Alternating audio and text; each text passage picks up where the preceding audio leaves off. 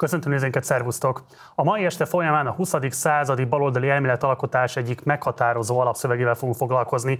Új kiadásban jelent meg ugyanis Guy Debordnak a Spektáklum társadalma című alkotása, amely korábban már olvasható volt magyarul, most azonban egy újraalkotott szöveget vehet majd kezébe az olvasó. Ráadásul egy olyan szöveget, amit alapvetően eléggé nehéz beszerezni, a különböző antikváriumokban is hiánycikknek számít a szöveg, tehát van miről beszélni a szöveg kapcsán. Paradigmatikus műről van szó, az én életemben is rendkívül meghatározó fontosságú. Először kétezer-nyolcban találkoztam vele, ráadásul izgalmas körülmények között, mert akkoriban még a Krétakör nevű független művészeti színházi kollektíva részeként Párizs külvárosában csináltunk egy előadást, amelyhez használtunk részleteket ebből a szövegből, és ott is ismerkedtünk meg vele. Azóta is végigkísér az én életemet is, de azt gondolom, hogy a magyarországi baloldali rendszerkritikus közegben is felfelbukkan, és a spektákulum fogalma, ami korábban talán nehezebben volt értelmezhető, vagy talán kifejezetten elmondnak hatott. Nos, ez a pandémia utáni időszakban azt gondolom, hogy a mindennapjainknak masszívan a része, a Netflix-től kezdve, a YouTube-on át, egészen a sok-sok híroldalig és minden egyéb megoldásig, amelyben a kapitalista társadalom, a kapitalista termelési viszonyok újra és újra beigazolni próbálják saját magukat a hétköznapjainkban. Alapvetően erről fogunk ma beszélni. Három blokkot szerveztünk, hogy minél átfogóban tudjuk megvizsgálni a mű különböző vonatkozásait. Elsőként szó lesz majd a keletkezés történetről, illetve a történeti kontextusról, amelyben a mű maga létrejött. Utána kifejezetten eszmetörténeti szempontból vizsgáljuk meg, hogy milyen hivatkozásai vannak a műnek, illetve hogy maga az elméletalkotás milyen gyakorlatok létrehozatalára volt alkalmas. Harmadik körben pedig kifejezetten a média vonatkozásában fogjuk megvizsgálni azt, hogy hát igazából milyen gyakorlati következményei vannak Debord megállapításának, egyáltalán a közhelyszámba menő spektákulum fogalom kívül lehetséges-e tényleg kritikailag viszonyulni egyáltalán magához a fölvetéshez, hiszen mondjuk a Partizán szempontjából sem egy utolsó kérdés az, hogy amit mi sokszor tudatiparként, médiaiparként írunk le, annak mennyiben tud kritikai gyakorlatát megvalósítani a Partizán, vagy pedig maga is csak, ahogyan Debord is erre utal a szövegében, része a spektákulumnak, egy fontos része, hiszen megerősíti a kritikát is, a spektákulum megerősítésnek a szolgálatába állítja. Szóval lesz miről beszélgetni a mai este folyamán, most az első blokkal kezdünk, amiben meghívott vendégeim Erhardt Miklós, intermédia művész, a Spektákulum kötet fordítója. Szervusz Miklós, köszöntelek az adásban. Szervusz. És Konok Péter történész. Szervusz, köszöntelek Én az adásban. Most. Um, Péter, először hozzád fordulok, egy picit szeretném, hogyha hatvannyolcat kontextusba helyeznénk. Ugye ezt szokták mondani az utolsó nagy lázadási pillanatnak, amikor még megpróbálkozik valamilyen módon uh, forradalmi szubjektumá válni a diákság, illetve a munkásság Franciaországban, de egyébként valamilyen szinten talán Prágában is. Uh, és a kérdés az az, hogy uh, mennyire uh, lehetséges um, értelmezni a spektáklum társadalmát, mint a történeti időszaknak egy hivatkozott művét. Tehát először is mondjuk ez szerintem fontos, hogy itt nem csak a francia diákokról van szó, meg nem csak Prágáról, hanem tulajdonképpen az utolsó világméretű hát társadalmi forradalmi hullám, vagy kvázi forradalmi hullám az, ami hatvannyolcban történik, hogy ugye Göbölyösen László nagyon szellemesen nevezte az ezerkilencszázhatvannyolcas években. A spektákulum társadalma az tulajdonképpen ennek hamar egy bibliájává válik, ugye hatvanhétben jelenik meg, hatvanhét... Azt nem tudom, nem tudom. Hát valamikor hatvanhétben jelenik meg. Amikor már érz, ott van a levegőben az, az egész történet, világos, hogy itt ö, olyan feszültségek vannak, ugye, hogy ezt megfogalmazták, a jól működő kapitalizmus válsága, tehát így ez nem az a forradalmi hullám, ami a, a kapitalizmus ilyen nagy ö, töréseire jön, nyomorra, háborúra, hasonlóra, hanem tényleg az, amikor úgy funkcionál, ahogy elvileg a kapitalizmustól elvárják, hogy funkcionáljon, és fel ö, duzzadnak benne, összeérnek a, a különféle ellentmondások. Ö, És egy nagyon sajátos, ugye ilyen szellemi, nem is tudom, robbanás van ebben a történetben, amikor így kétségbeesve, tényleg kétségbeesve a Konvendit erre visszaemlékszik, keresnek ők maguknak előképeket, és hát ugye rájönnek, hogy nem egy előkép, hanem teljesen kortárs történet itt van. Nem ez válik egyébként, szerintem nem ez válik a Manifest Bibliává. Manifest Biblia az Marcuse lesz. Ugye ő, ő az, akit, akit, akit körbehordanak a, a, a táblákon, meg akit meghívnak, és akkor döbbenten nézik, hogy egy közel hetven éves ember jelenik meg, mert mindenki azt hitte, hogy valamilyen harmincas fiatal, vagy valami hasonló. De ez az a könyv szerintem, vagy ez az a szöveg, más szituacionista szövegekkel együtt, de ez az, ami a leg... jobban leírja tulajdonképpen azt, hogy mi ellen történik ez az egész. Tehát azok a jelszavak, amiket Párizsból mindig idézünk, azok, amik, amik ikonikusak ebből az egész lázadásból, vagy forradalmi hullámból, vagy felkelésből, azok nagy részt nem is az, hogy innen kerülnek át, részben innen kerülnek át, meg más szituacionista szövegekből, hanem, hanem ugyanarra reflektálnak, ugyan azt látják a probléma gyökerének. Tehát nevezetesen az, hogy a kapitalizmus már nem valamilyen elkülönült dolog, amit úgy vizsgálhatunk, hogy ö, nagyító alá rakjuk, és mint egy bogarat, mert bennünk ott van, ott van minden viszonyunkban, tulajdonképpen mindent áthat. Ö, semmi sem ment tőle, már semmi sem mentes tőle, egy kicsit így elvigyorodtam magamban, amikor mondtad, hogy ez fontos lehet a, a ti szempontotokból is, mert felveti azt a kérdést, hogy vajon spektákulum vagytok-e, vagy a spektákulum kritikája. Ez a szöveg... Lehet a kettőt külön választani? Na, ez a szöveg szerintem egyértelműen már azt állítja, és aztán a kommentárok meg még inkább, hogy nem. Tehát így ez nem egy kérdés sajnos. Miklós, hozzád fordulok, te hogyan viszonyulsz ez a politikai hagyományhoz, illetve szerinted milyen jelentősége van abban az értelemben, hogy azért mégiscsak hatvannyolc a neoavantgárdnak egy új korszakát is megnyitja. Te például ehhez az egész hagyományegyütteshez milyen viszonyt ápolsz? Ez egy borzasztóan bonyolult kérdés, a Péter jobban járt. um, Ezt rendszeresen eljátszod interjúhelyzetekben az interjúztatóval, számítottam rá. Bocsánat. Um, Hát nézd, én, én amikor először találkoztam a könyvvel, akkor úgy első fiatal művész voltam, aki e, nyilván csomó indulat volt, csomó képromboló indulat, és ehhez nekem kapóra jött ez, a, ez, a, ez az erős képkritika. Vagy ilyen zsigeri, zsigeri képrombolás, ami ráadásul a képet, mint, mint entitást, ezt kiterjeszti az egész életre. Ugye a spektákulum nem más, mint, mint képek sora, amit, amit a kapitalista rendszer e, valóságként elad nekünk. Tehát, tehát igazából az alaptézise a könyvnek az, hogy az egész, egész világ hazug. Ezt mondja a könyv, nagyon egyszerű lefordítva a nyelvét. És ez nekem, mondom, ebben, a, ebben az életkoromban, amikor, amikor um, próbáltam keretet találni annak, hogy, hogy, hogy ezt a, ezt a, ezeket az indulatokat, vagy,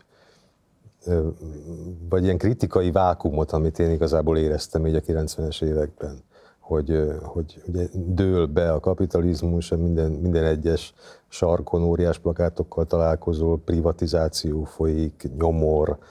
Elég nehéz évtized volt, és hogy ennek ellenére a kapitalizmus kritika nem nagyon szerepel sehol, még azokban a diskurzusokban sem, ahol, ahol elvileg elit kulturális kritikai elmék beszélnek. Szóval nekem, mondom, ebben a, ebben a, ebben a környezetben nagyon fontos volt egy olyan, olyan átfogó kapitalizmus kritikával találkozni, ami egyben ráadásul közvetlenül kapcsolódik a művészethez is, hiszen túl azon, hogy a spektákulum társadalmát azt, a, azt egy, egy forradalmár írta, egy gondolkodó írta, ugyanakkor ez egy művészcsoportnak a tevékenységéből ö, csúcsosodik ki ez a, ez a főmű, és az egész, az egész könyvben, illetve az egész utó- és előtörténetében is mindig meg lehet figyelni a párhuzamot, hogy ez hogyan, hogyan kapcsolódik igazából a művészetnek a kritikai e, tartalmához, és ilyen módon áttételesen egy valóságos politikai kritikához.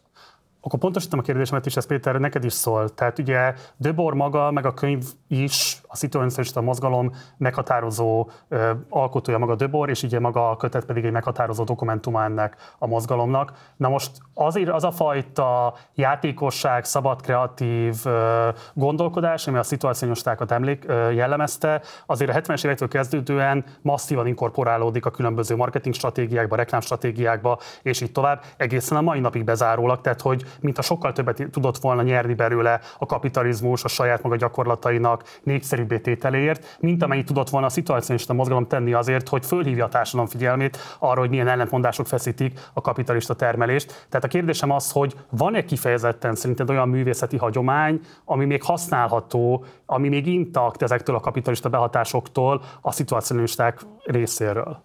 Nyilván nincs. Tehát... Ö... Ez ennyire nyíltan és tisztán ki lehet jelenteni? Én ezt ennyire nyíltan tisztán kijelentem. Én azt gondolom amúgy titokban, bár ezt most elég sokan hallják. Titokban, titok, igen.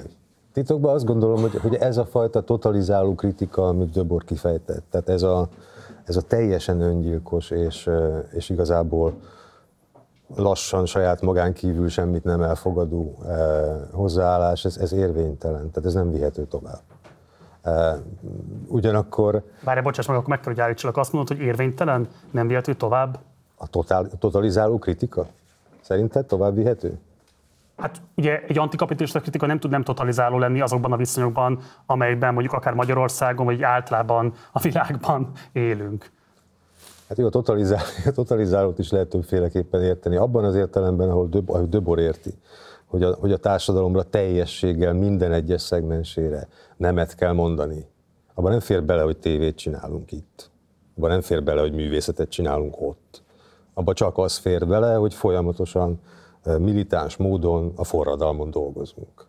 De ugye, bocsánat, maga a szituacionista mozgalom az úgy tekintett saját magára, mint a forradalom gyakorlatának kidolgozójára. Abszolút. Tehát, hogy kérdezem én, hogy van-e bármi, amit ebből még át lehet menteni, vagy ez teljes egészében elvitte a marketing világa, a reklámvilága, és úgy általában ezek a kapitalista gyakorlatok? Ehhez annyiban pontosítanám a kérdésedet, hogy amit elmondtál, arra maguk a szituacionisták is rájöttek. Tehát a szituacionista mozgalom a hatvanas évek elejétől, tehát hatvankettőtől körülbelül semmilyen művészetet nem csinált. Tehát ott feketén-fehéren kimondták, hogy ez a fajta ludikus, játszadozó, szituációépítő, ugye ezért ez a nevük, hogy többet nem festünk, hanem szituációkat kreálunk. Ennek vége, ez érvénytelen, ez csak akkor lesz majd, hogyha lezajlott a forradalom. Mert ebben a, pontosan szó szerint ki van mondva, hogy ebben a adott feltételek között, a kapitalista feltételek között bármiféle eh, szabad, játékos, az életre koncentráló, a művészet, tehát meghaladó gyakorlat, az mind-mind a kapitalista termelést és annak reprezentációját szolgálja. Tehát amit elmondtál, ezt ők maguk kimondták még jóval a könyv megjelenése előtt. Hm. És akkortól kezdve igazából sem, tehát ekkortól kezdődött ez, hogy minden művészt kiraktak a mozgalomból. Mert hogy festeni mertek, vagy valamelyik templomot tervezett, hát ezek főben járó dolgok voltak. Péter, volt a Facebookon egy posztod, amelyben kifejezetten a Döborról írtál, és az életmű lényegét úgy fogalmaztad meg, téged idézzek, alaposan át vagyunk baszva a feleim, és láthatóan még élvezzük is. Hogyha egy picit így történeti kontextusba helyezzük, akkor igazából kiver át kit, és még ez hogyan alakult a második világháború követő időszakban, egészen mostanáig bezárólag? A kiver át kit, azt nehéz megmondani.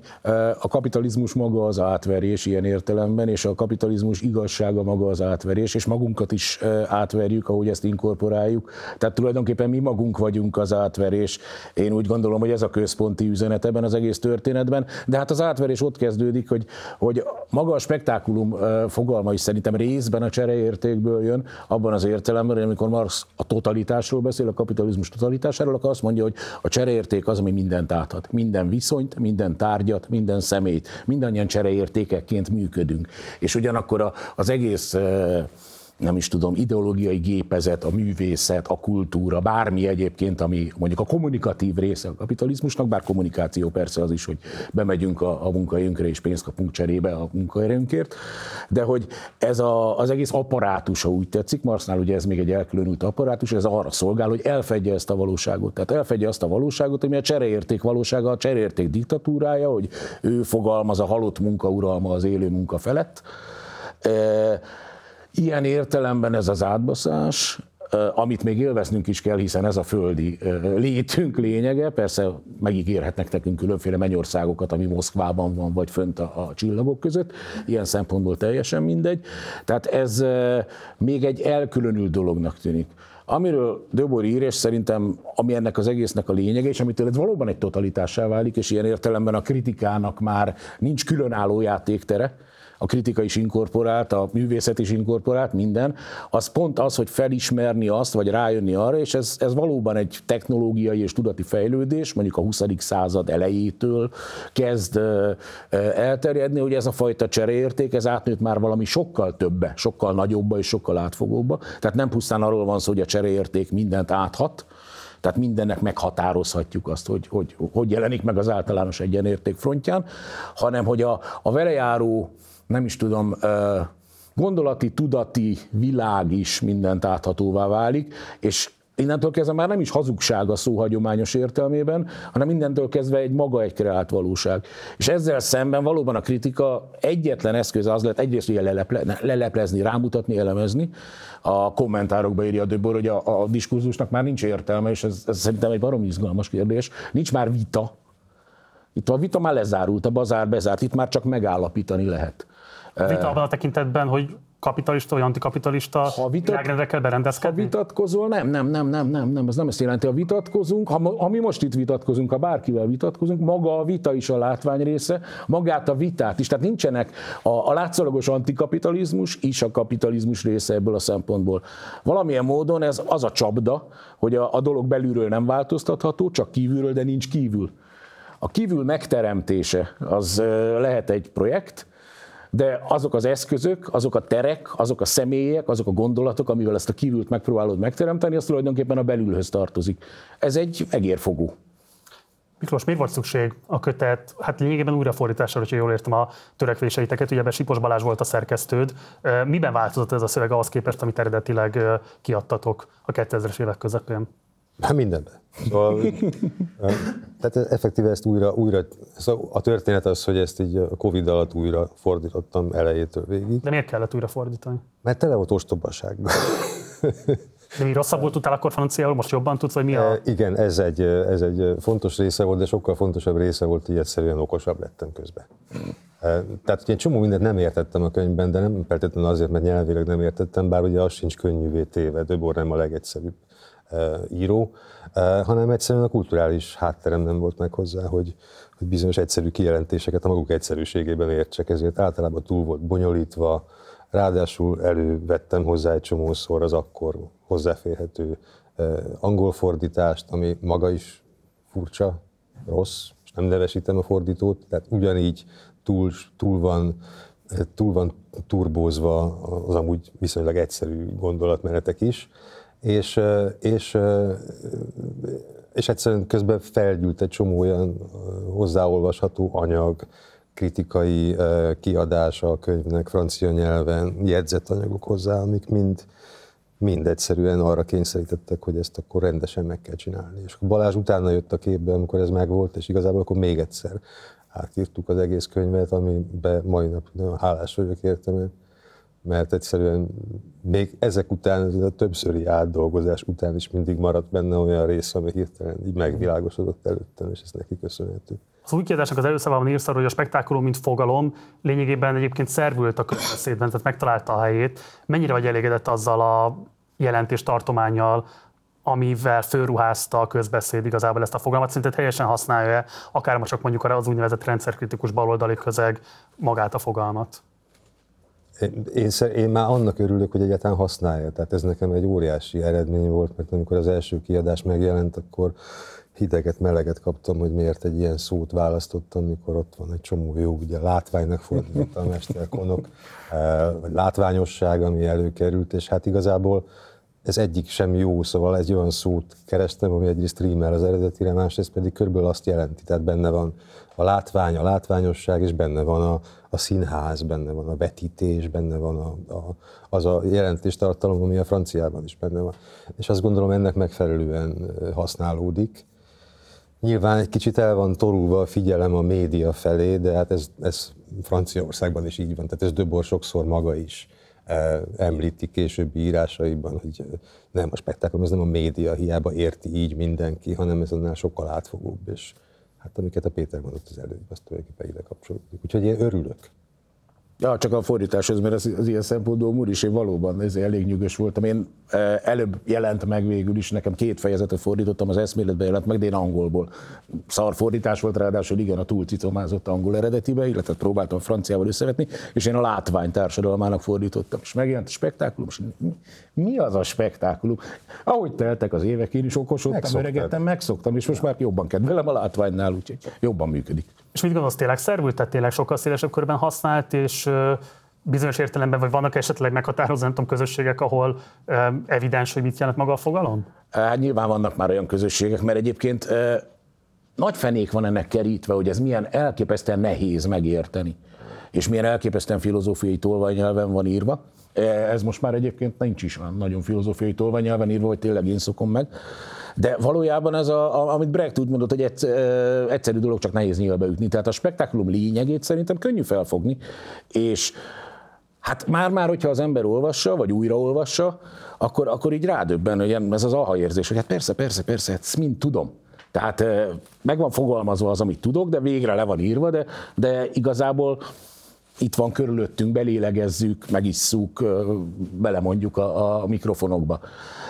Az, hogy használják, hogy hogy használják, hát egyrészt, ami a De Boer tényleg frászt kapott tőle, és szerintem részben ez üldözte alába, hát, hogy ez végképp egy ilyen, ilyen gagyi árucikké vált ugye az értelmiségi diskurzusban. Mindenki a spektákulummal dobálózik. Hát Magyarországon még, még ilyen, izé, hú, most elfelejtettem a nevét, van ilyen jobboldali csillagharcos.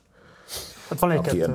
Hogy? Akad egy-kettő. Van egy-kettő, de ez konkrétan ez a, a huszonegyedik század történeti intézet igazgatója, meg a, a izének a terület. Békés Mártonra gondolok. Békés, Békés Mártonra gondolok, aki csinál egy ilyen jobboldali gramsit is, meg csinál egy ilyen jobboldali spektákulumot is, meg egyet. Tehát megpróbálja a De Boer-i nyelvezetet használni, és olyan, mint a parodizálná. Ez a fajta parodizálás egyébként, ez a, az értelmiségi, értelmiségi diskurzusban, ez nagyon elterjedt. De ettől függetlenül szerintem igazad van abban, hogy legalább használják, tehát legalább van egy olyan gondolkodás, ami, ami megpróbál túllépni azokon a, a nem tudom, hétköznapi ilyen klasszikus pártpolitikai követeléseken, amik egyrészt hótunalmasak, másrészt nem vezetnek sehova, harmadrészt meg csak a spektákulum monológiának részei. Bár ugye, mint arról beszéltünk, mi is éppen monologizálunk, mint a spektákulum. Persze, ezt a De Boer írja is, hogy bármit fedeztünk föl, Bármit fedeztünk föl, nem rohantunk el bemondani a tévébe. Hadd kérdezek valamit, mert igazán mindketten arra utaltatok, hogy az a típusú totalizáló kritikai attitűd, ami a De Boert jellemzi, vagy, vagy totális kritikai attitűd, ami a De Boert jellemzi, ugye ez számotokra hát legalábbis nem valószerű. Nem lehet erre igazából sem elméletet, sem praxist építeni. Én értem, mondtam. Én mondtam. Ezt ő mondta. Ezt ő mondta. Akkor ezzel nem értesz egyet, Péter, csak nem, csöndben voltál. Nem, nem, nem, nem, nem, nem. Akkor, akkor továbbfűzöm úgy a kérdést, hogy az egy széles körben elterjedt nézet, miszerint hát ugye a kapitalizmusnak képes mostanra a saját magával szemben megfogalmazott kritikát is inkorporálni, sőt, maga is előállítja ezt a kritikát, hogyha szükséges éppen azért, hogy erősítse a saját pozícióit, de hogy közben azért mégiscsak vannak olyan típusú elméletalkotási törekvések jelenleg is, amelyek megpróbálnak valamilyen fajta felforgató erővel hatni azokra, akik ezeket olvassák. A kérdés az, hogy szerintetek mi kellene ahhoz, hogy ebből sokkal több adott esetben művészeti, vagy még inkább politikai gyakorlat legyen, akár Magyarországon, akár bárhol másutt a világban. Én azt hiszem, hogy ilyen értelemben ez reménytelen. Hát akkor mégis ha, nem, nem, nem, nem, nem. Ha, ha akarod, nem fog sikerülni, most olyan leszek, mint irodamester. Tehát így konkrétan csinálni kell. Meg kell próbálni ugye kritikai teóriát kifejleszteni, kritikai művészetet kifejleszteni, eleve csak nem kell állandóan görcsösen arra gondolni, hogy kritikai, mint a galaxis ütikalauzból, ha arra gondolsz, hogy nem tudsz repülni, akkor leesel. Aztán ez folyamatosan inkorporálja a kapitalizmus, ez nem új, ez nem, nem De Boer, ez előtte is így volt. A legnagyobb történelmi inkorporáció az a bolsevizmus maga. Tehát ahol a forradalmi mozgalmat, a forradalmi jelképeket, a forradalmi jelszavakat és programokat a kapitalizmus pillanatok alatt magába olvasztotta, és akkor az anarchisták ezerkilencszázhúszban már ö, olyan ö, karikatúrát tettek közzé, hogy ilyen, ilyen, ilyen lekötözött, szivarozó burzsúj fekszik a síneken, szemben jön a forradalom mozdonyót, magasodik, és a burzsúj azt kívánja, hogy országomat egy vörös zászlóért. Tehát ö, ugye... Már a, kapitalizm, a spektákulum része és a kapitalizmus mentő öve a forradalmi mozgalom maga. Mindig folyamatosan megy ez az egész történet. Nincs történelmi kifutása egyébként, én rettentő pessimista vagyok ebből a szempontból, de a történelmi kifutása nem azért nincs, mert a, a, a hegeli világszellem nem engedi, vagy a történelmi logikája nem engedné. Ez szerintem a globális ökológiai katasztrófa az, ami nem engedi, tehát hogy valahol egy olyan, olyan végpont jelölődött ki időben és térben, és, és létezésben, ami, hát úgy mondjam, a történelem végét tényleg meghatározza. Tehát a történelem nem végtelen. A történelem végtelen lenne, akkor folyamatosan mehetne ez a történet, és előbb-utóbb a mennyiség átcsaphatna a minőségbe, és valóban megszülethetne az, amit mondjuk a kapitalizmus meghaladása lenne, amikor újra lehetővé válna egyébként például művészet, kultúra és hasonlók, bár már nem lennének lehetők abból a szempontból, hogy nem lennének elkülönülve. Ugye az elkülönülés, vagy az elválasztás. Elvá... Igen, igen. Másik fordítás. Igen, ez kicsit szeparáció. Maradjunk ennél. A totális kritika nem ö, helytelen szerintem, csak nem kell azzal foglalkoznia, hogy ő micsoda, hanem egy praxis kell, hogy legyen. Én, én egyrészt egyetértek, örülök, hogy te is egyetértesz velem, mert pont erre gondoltam az előbb, hogy, hogy totalizáló alatt az, hogy, hogy az ember a, a, a saját működési körébe kritikai módon viszonyul valamihez, ez szerintem teljes természetességgel jön. Tehát nyilván, hogyha, hogyha benned kritikai indulatok vannak, és nem vagy eladva még senkinek különösebben, akkor azt a kritikai energiát fogod mozgósítani a munkád során, vagy a beszélgetéseid során. Csak hogy az, én arra, arra mondtam ezt az előbb, ezt a kicsit negatív megjegyzést, hogy ugye nekem nagyon komoly problémáim vannak Peckó Döbornak a személyiségével. Neki is volt. Neki volt személyiség. Már úgy értem, hogy problémái is voltak. Nem, magával kevés, legalábbis kevés nyoma van, de hogy, tehát, hogy tudod, ez a, az a kiindulás, hogy tömegforradalmat várunk a proletariátustól, amely, amely létezik lappangva, teljesen elidegenedett és, és, és szellemileg leromlott, degenerált formában, de nyilván tőlük fogjuk várni azt, hogy, hogy, hogy, hogy felépítsék az új világot, de eközben ugyanezt a tömeget, aki elvileg a lappangó proletariátust, ezeket nézőknek nevezzük, ezeket a, ezeket a legmélyebb megvetéssel sújtjuk mindvégig a könyvben. Hogy tehát, hogy tehát nem lehet egy ennyire, ennyire elitista pozícióból szerintem kritikai munkát végezni. Erről beszélj kicsit többet, tehát mitől elitista a Döbornak a pozíciója? Ezt fejtsük, kérlek. Hát beleolvastál, beleolvastál a könyvbe. Szóval. Lehet, hogy a nézők nem, ezért kérlek, hogy mondj három mondatot erről. Hát a, a, ugye a néző az a, egy a spektákulum, mint, mint színház, mint a, a, a reprezentáció, annak egy másik felén vannak a nézők.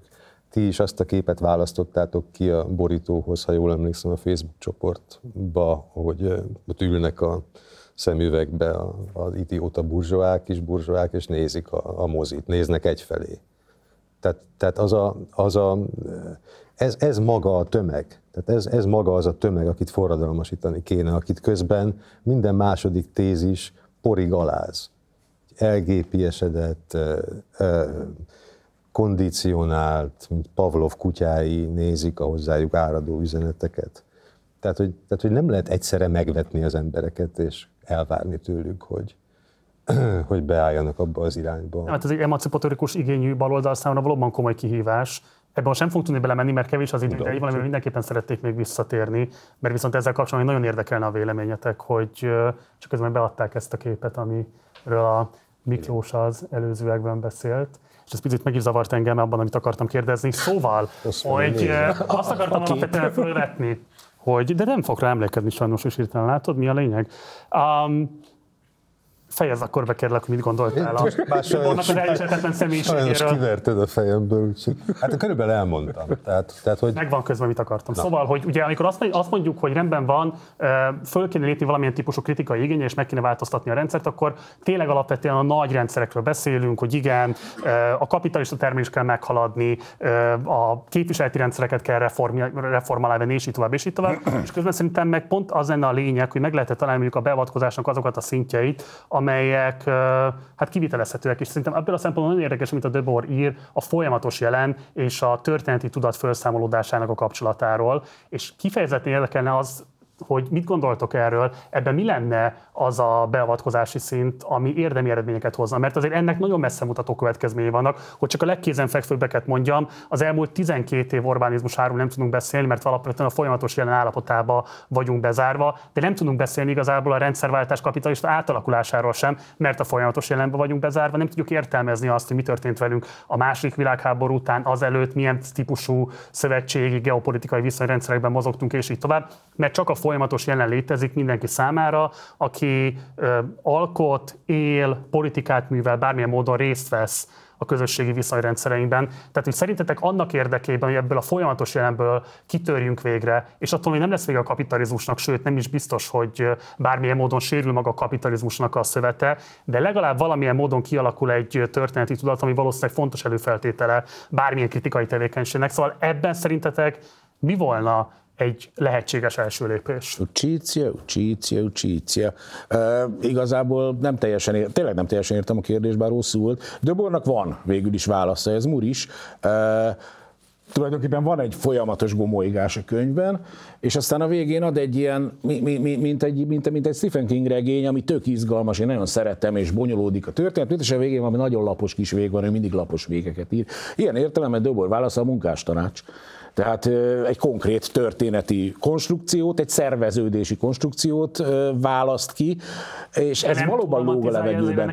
De abszolút túlromantizál, pont ezt akarom mondani, hogy igazából vajúdik a hegy, tényleg egy óriási vajúdás, és a, a szülemény, most tekintsünk el a spektákulumtól, tekintsünk el a, az egésznek a, a fontosságától, az, amit ő megoldásként javasol, az bizony egy nyúlfarknyi kis dolog. Fontos dolog a munkástanács, a tanácskommunizmus egy nagyon izgalmas jelenség, tényleg mindenhol tanácsokat lát, de ez kevés. Ilyen értelemben kevés, mert valóban nem oldja fel azokat a problémákat, amikre egyébként hát nem ígérte meg, hogy választ fog adni, vagy feloldást fog adni, de nem is ad rá, mert az ember meg végig várta a happy endet, és egy kicsit elszalad vele.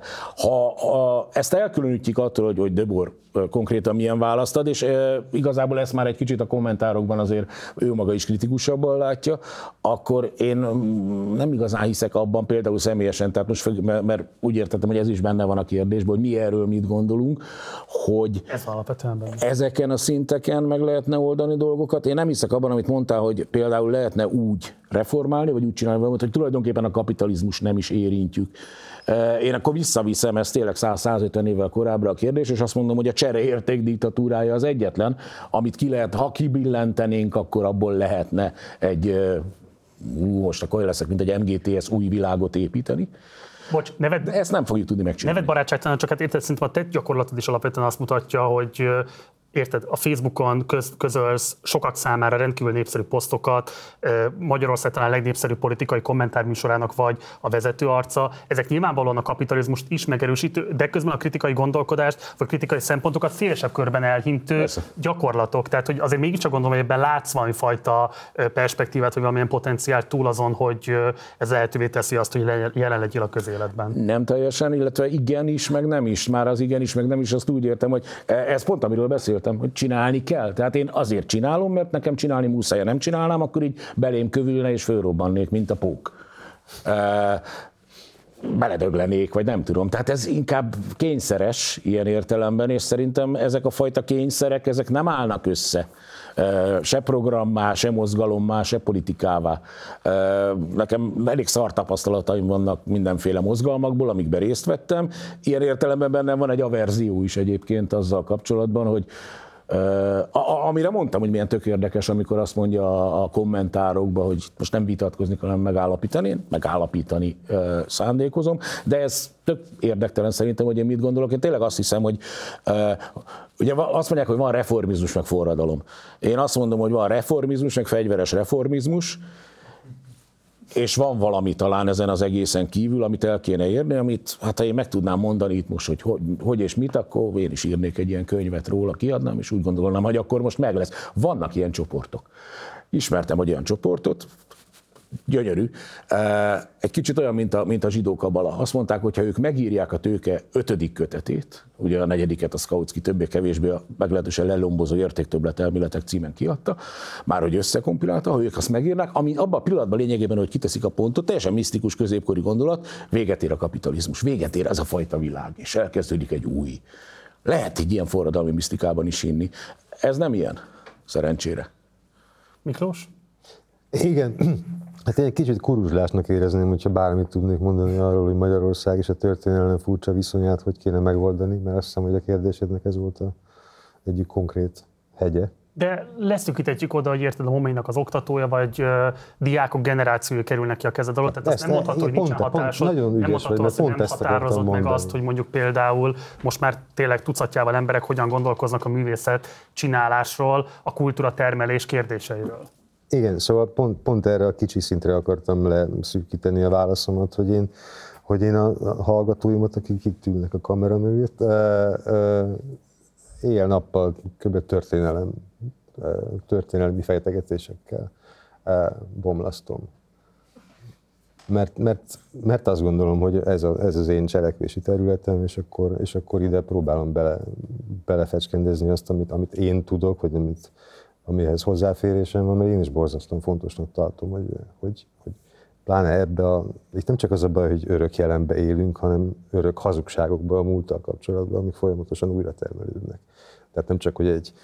Nem csak, hogy, nem csak, hogy egyfajta ilyen laborat, ugye, kis lombikot csináltak nekünk az örök jelenben, hanem, hanem folyamatosan hamis múltakkal vagyunk táplálva benne. Tehát, hogy ezen, ezen a magam kicsi eszközeivel persze próbálok e, e, változtatni, és a saját fejembe is folyamatosan próbálom változtatni, és, és megérteni, hogy mi történt, és az mire vezet.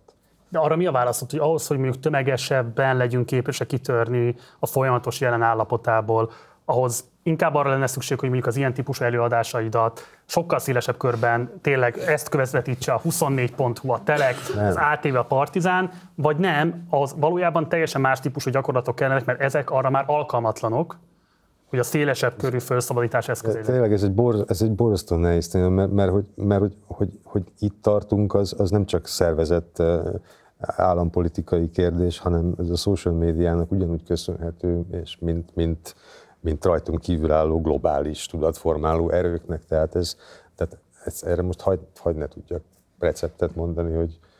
hogy az hogy, hiányában hogy... mondasz most rá, vagy azért, mert te magad is keresed még a választ? Minek a hiányában? Arra? Idő. Idő. Mert akkor megtoljuk az adásidőt, tehát azon nem olyan, hogy tíz percet bármikor tudunk még erre ráfordítani.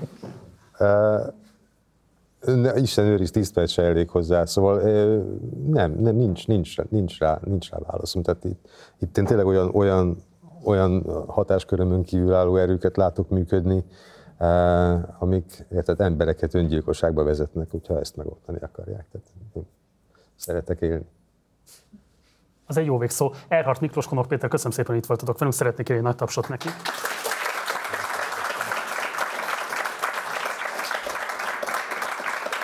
Még két blokk van hátra. A következő blokkban további elméletalkotási dimenziókat fogunk majd vizsgálni meghívott vendégeimmel. Érkezik majd ide a stúdióba Sipos Balázs, K. Horváth Zsolt és Kis Viktor. Előtte azonban nézzük meg egy részletet egy kétezer-tizenkettes Tamás Gáspár Miklós által filmjelzett előadásból, amelyet az Eltén tartott Döbor kötetéből. Ahelyett, hogy elmagyaráznám részletesen, hogy mi az, amiben ő átalakította a marxi elméletet, Marx, Hegel, Lukács, Feuerbach, Freud és egyéb mondatokkal, illetve az, ezeknek az eltérítésével és átalakításával utal rá direkt. Minden társadalom élete, amelyben a modern termelési viszonyok uralkodnak, mondja Marx, az áruk hatalmas gyűjteményeként mutatkozik meg. És Döbor pedig azt mondja, hogy azoknak a társadalmaknak az élete, amelyekben a modern termelési viszonyok uralkodnak, mint a spektákulumok hatalmas gyűjteménye mutatkozik meg. Miért lehetséges az árunak a helyettesítése a spektákulum fogalmával egy elméletben, amely részben folytatása, részben riválisa, részben átalakítása az érett marxi elméletnek? Jelesül a hegeliánus marxizmus, hegeliánus lukácsiánus marxizmus átalakítása.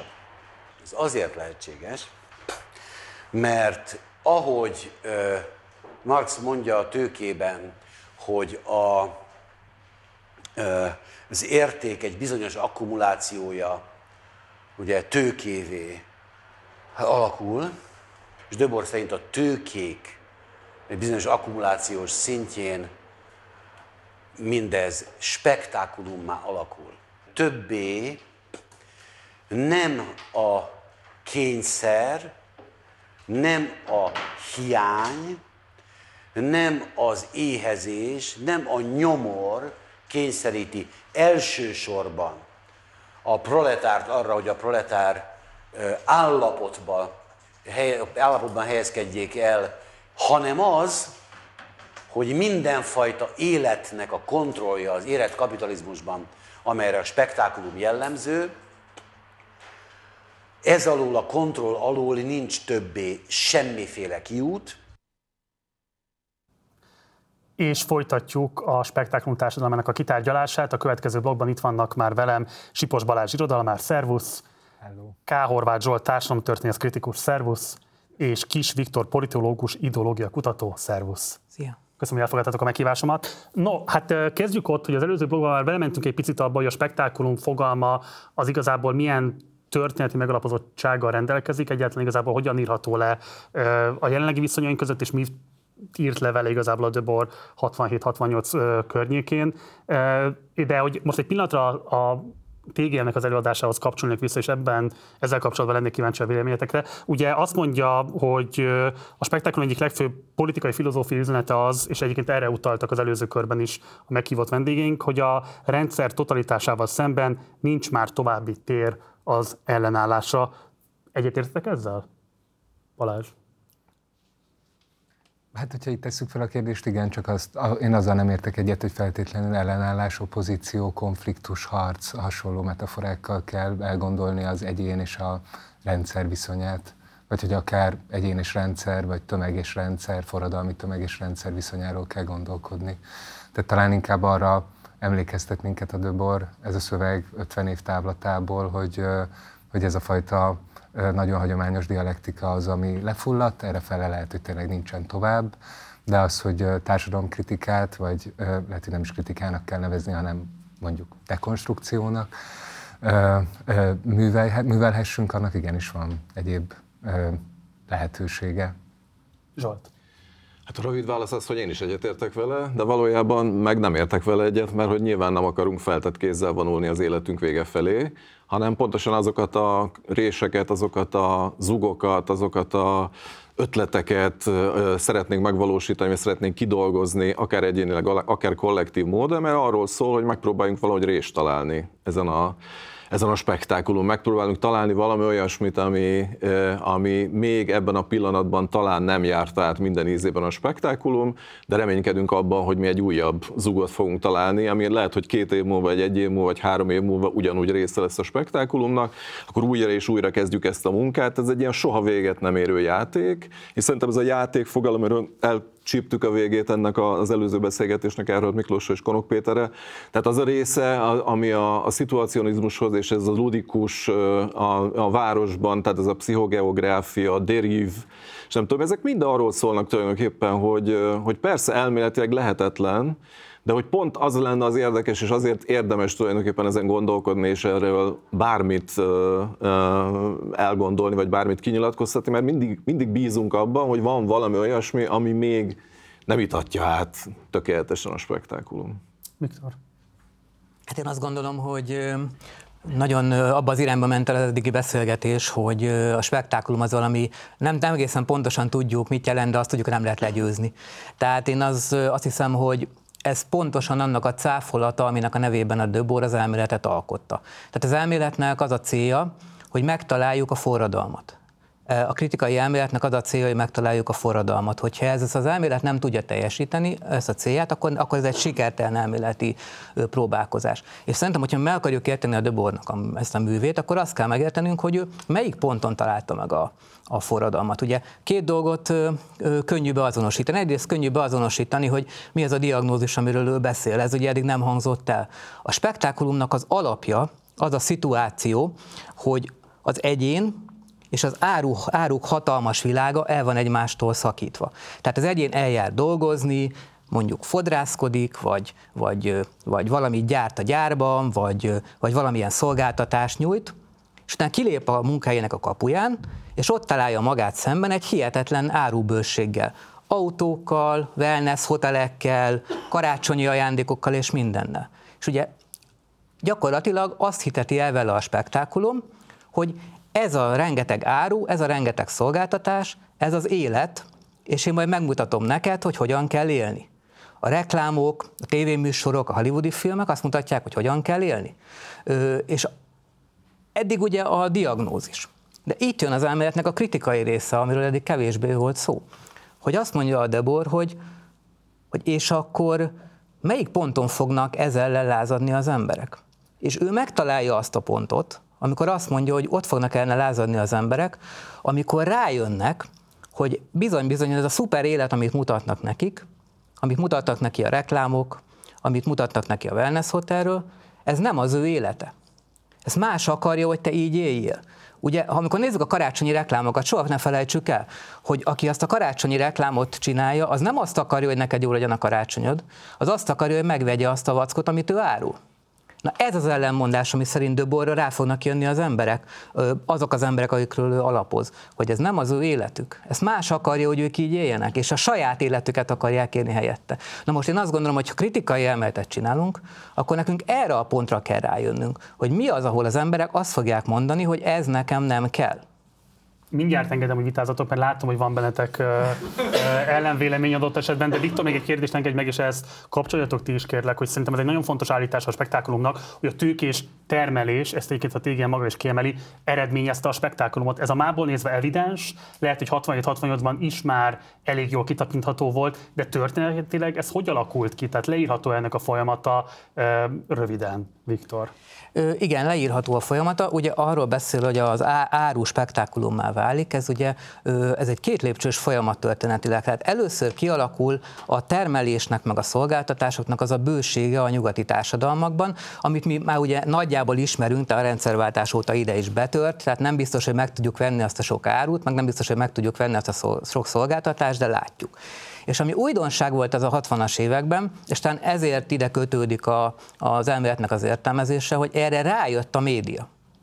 Erre rájött a média, akkor még a televízióval, a reklámokkal, a filmmel, és ez a média kezdte ezt az áruvilágot bemutatni az embereknek a, az életként. Na és ez volt az új mozzanat, az árubőség és a média találkozása, mint két lépcsős folyamat. És ugye ma ennek egy harmadik lépcsőjét éljük, azt a harmadik lépcsőjét, amit ugye a Döbor is kiemel a, ebben a kommentárokban, jó ráérzett, bár akkor még ugye ez csak kialakulóban volt, tehát egész jól megérezte, hogy mi fog történni. Ez a harmadik lépcsője, amikor, amikor az történik, hogy a, hogy a hogy mi, mi, mi magunk is már teljesen belelépünk ebbe az áru és média világba, ugye a közösségi oldalaktól kezdve a, a plázákon át, mi magunk is belépünk a, az áru és média világba, és már ebben élünk. Tehát ez a harmadik szint, amikor ez már nem egy külsődlegesen bebombáznak minket, hanem már mi magunk belépünk az áru és média világba, na ez lenne az a bizonyos integrált spektákulum, amiről a Döbor beszélt. Tehát ez egy három lépcsős folyamat, először az árubőség, aztán a média dömping, aztán mi belépünk az áru és média világban, és ott élünk.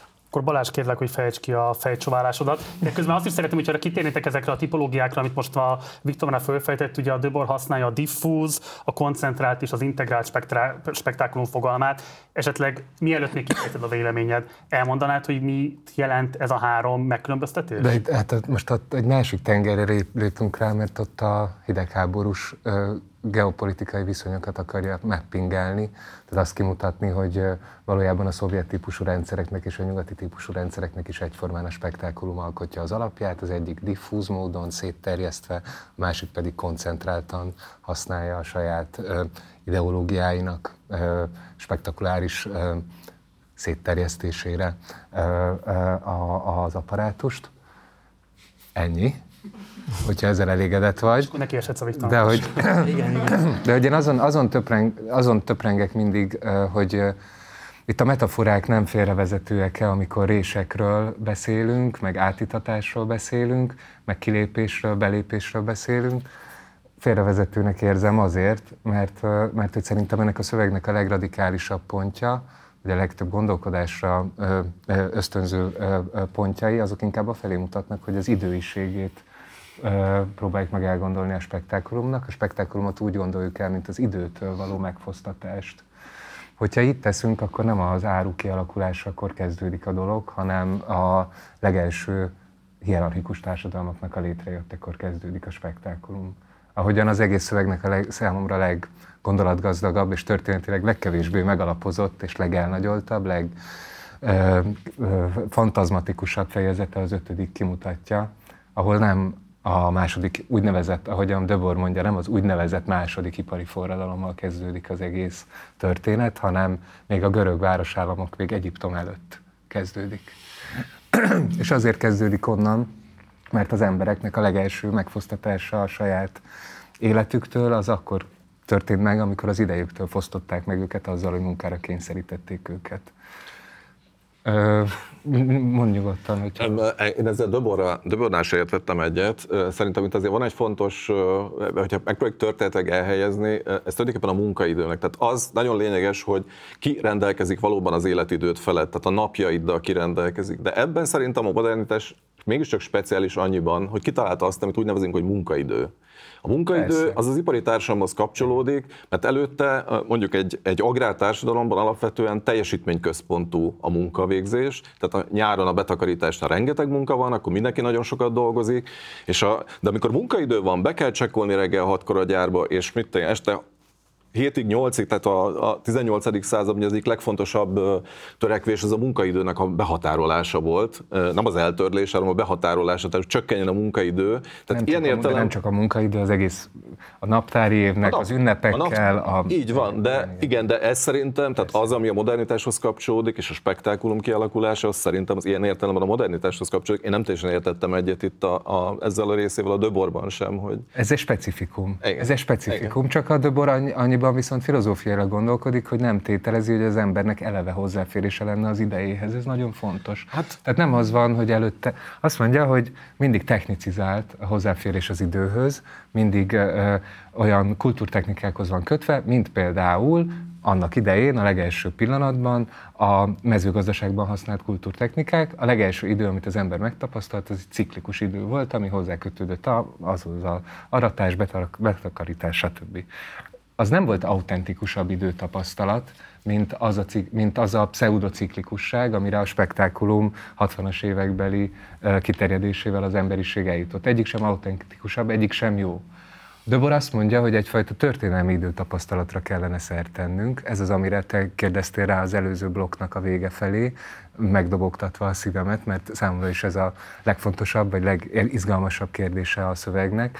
De egy olyan eseményszerű történelem tapasztalatról beszél, ami sem nem a természethez, sem nem a meglévő technikákhoz, nem a naptárakhoz, meg ilyesmikhez kötődik, hanem valóban egy kicsit teológiai módon van elgondolva a mozgalomnak a saját idejeként, amit ő maga állít elő, belágyazva a történelembe. Ott nem, érezt, nem értettem veled egyet, amikor ezt rögtön az Orbán rendszerre korlátoztad, mert hogy nagyon fontos itt, hogy sokkal nagyobb távlatokról akar ő beszélni. Én is arról beszéltem, uh, hogy nagyon praktikus, próbáltam megmutatni, mik azok a praktikus következményei, amelyben például korlátozott a politikai képzelőereje az Orbánizmussal egyet nem értők számára, bár egyébként valószínűleg az Orbánizmusban egyetértők számára is.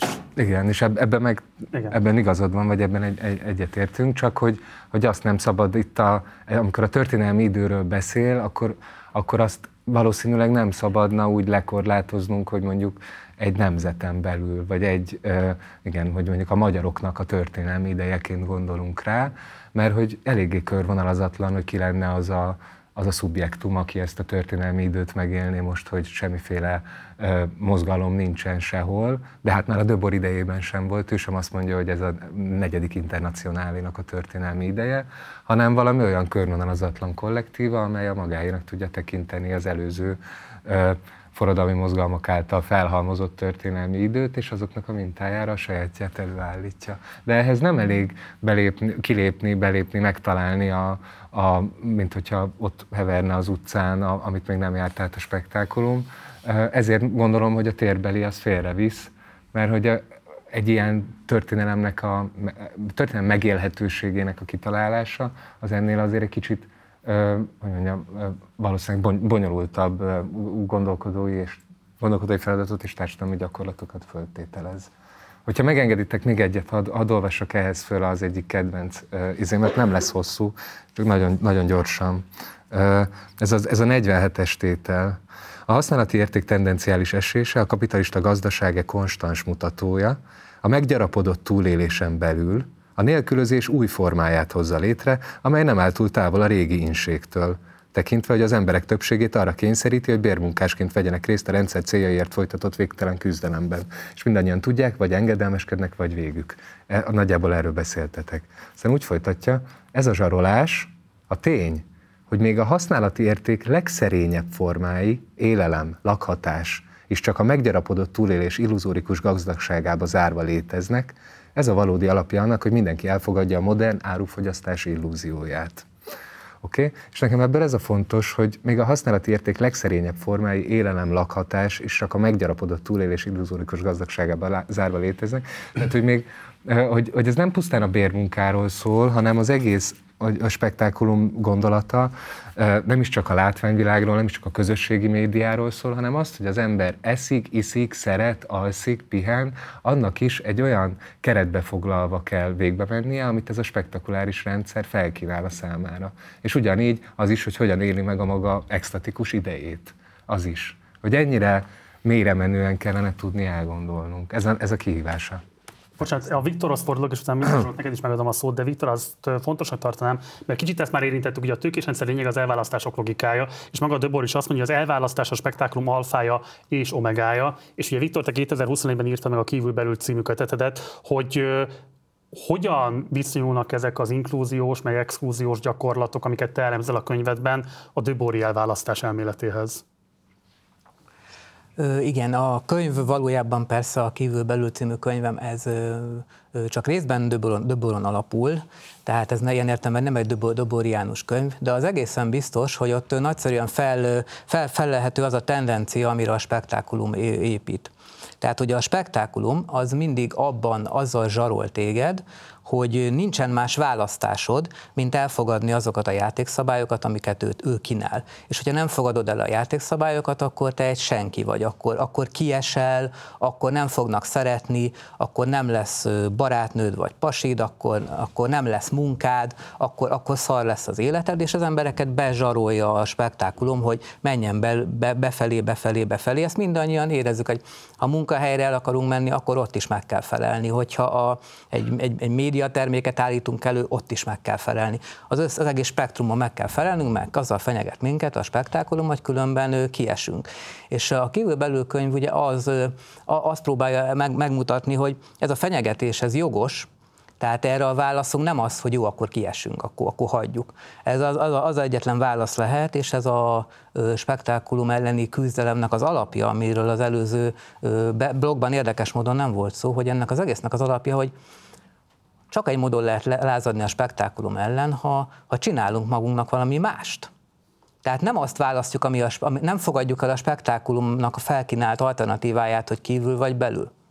Nem fogadjuk el, hogy hát kívül nem akarunk lenni, akkor belül. Az az, az egy megoldás van, hogyha azt mondjuk, hogy a te belülöd nem kell, kizuhanni logikus módon nem akarunk, csinálunk egy másik belült. Na talán ennyiben kapcsolódik a könyvem Döborhoz. És bocs, erre alkalmas a Döbor. Tehát ugye pont a Balázsnak volt kétezer-huszonegyben egy cikke, amiben azt írta, hogy Döborra lenni mércivel mérve semmiféle valódi mozgalmat soha nem vezetett. Ugye ehhez képest Tamás Gáspár Miklós, akinek éppen ma van a születésnapja, és innen is jó egészséget és boldog születésnapot kívánunk neki. Szóval, hogy ő pedig kifejezetten azt mondja, hogy a huszadik század professzionális kommunista munkásmozgalmi politikusának taktikázásával sokkal kevésbé értük el azt a célt, hogy legyen egy ilyen típusú gyakorlat, mint a Döbornak a szövegével. Tehát, hogy hogyan lehet akkor igazából a Döborból gyakorlatot szerinted szintetizálni? Egyáltalán lehetséges-e, Viktor? Nézd, hát a Döbornak a fő, a fő, fő ellenfele az az ideológus volt. Tehát az, amikor mondjuk leülünk egy beszélgetésen, megcsináljuk a rendszerkritikáját, addig jó. És akkor elkezdjük azon törni a fejünket, hogy és akkor hogyan és mit kéne csinálni, és ezt megpróbáljuk meg, meg, meggyőzni az embereket, hogy csináljátok azt. Tehát Döbor azt mondja, hogy itt az anarchizmustól, a bolsevizmuson át, a sztálinizmustól, a trockizmusig mindenki itt követte el a hibát, hogy vette magának a, a bátorságot, hogy megpróbálja megmondani, hogy milyen legyen az új társadalom, milyennek kell lenni a mozgalomnak, milyennek kell lenni a szervezeti formának, mit kell gondolni az embereknek. Ezt megpróbáltak kitalálni és megmondani az embereknek. Ezt hívja ő ideológiának, és szerinte ezt nem szabad csinálni. És ugye ez egy, ez egy nagyon, hogy mondjam, ez egy nagyon furcsa dolog, mert akkor ugye azt mondjuk, hogy onnantól meg, hogy megkritizáljuk a rendszert, onnantól az a feladatunk, hogy bedobjuk a labdát azoknak, akik, akik, akiknek valami mást akarnak csinálni, és akkor ti jöttök. Csak ugye az ember úgy érzi, hogy akkor, akkor, akkor innentől ő nem teljesítette a, a feladatát, nem mondta meg, hogy nem úgy fognak fölállni a nézők innen, hogy meg van nekik mondva, hogy akkor pontosan mit kell csinálni, holnap menjetek. De a Döbor szerint meg pontosan erről lenne szó, hogy az emberek csak magukra ismerjenek a elméletben, tehát felismerjék azt, hogy igen, tényleg, amiért én szarul érzem magam, az tényleg ezért van. Úgyhogy nekiállok csinálni valami mást.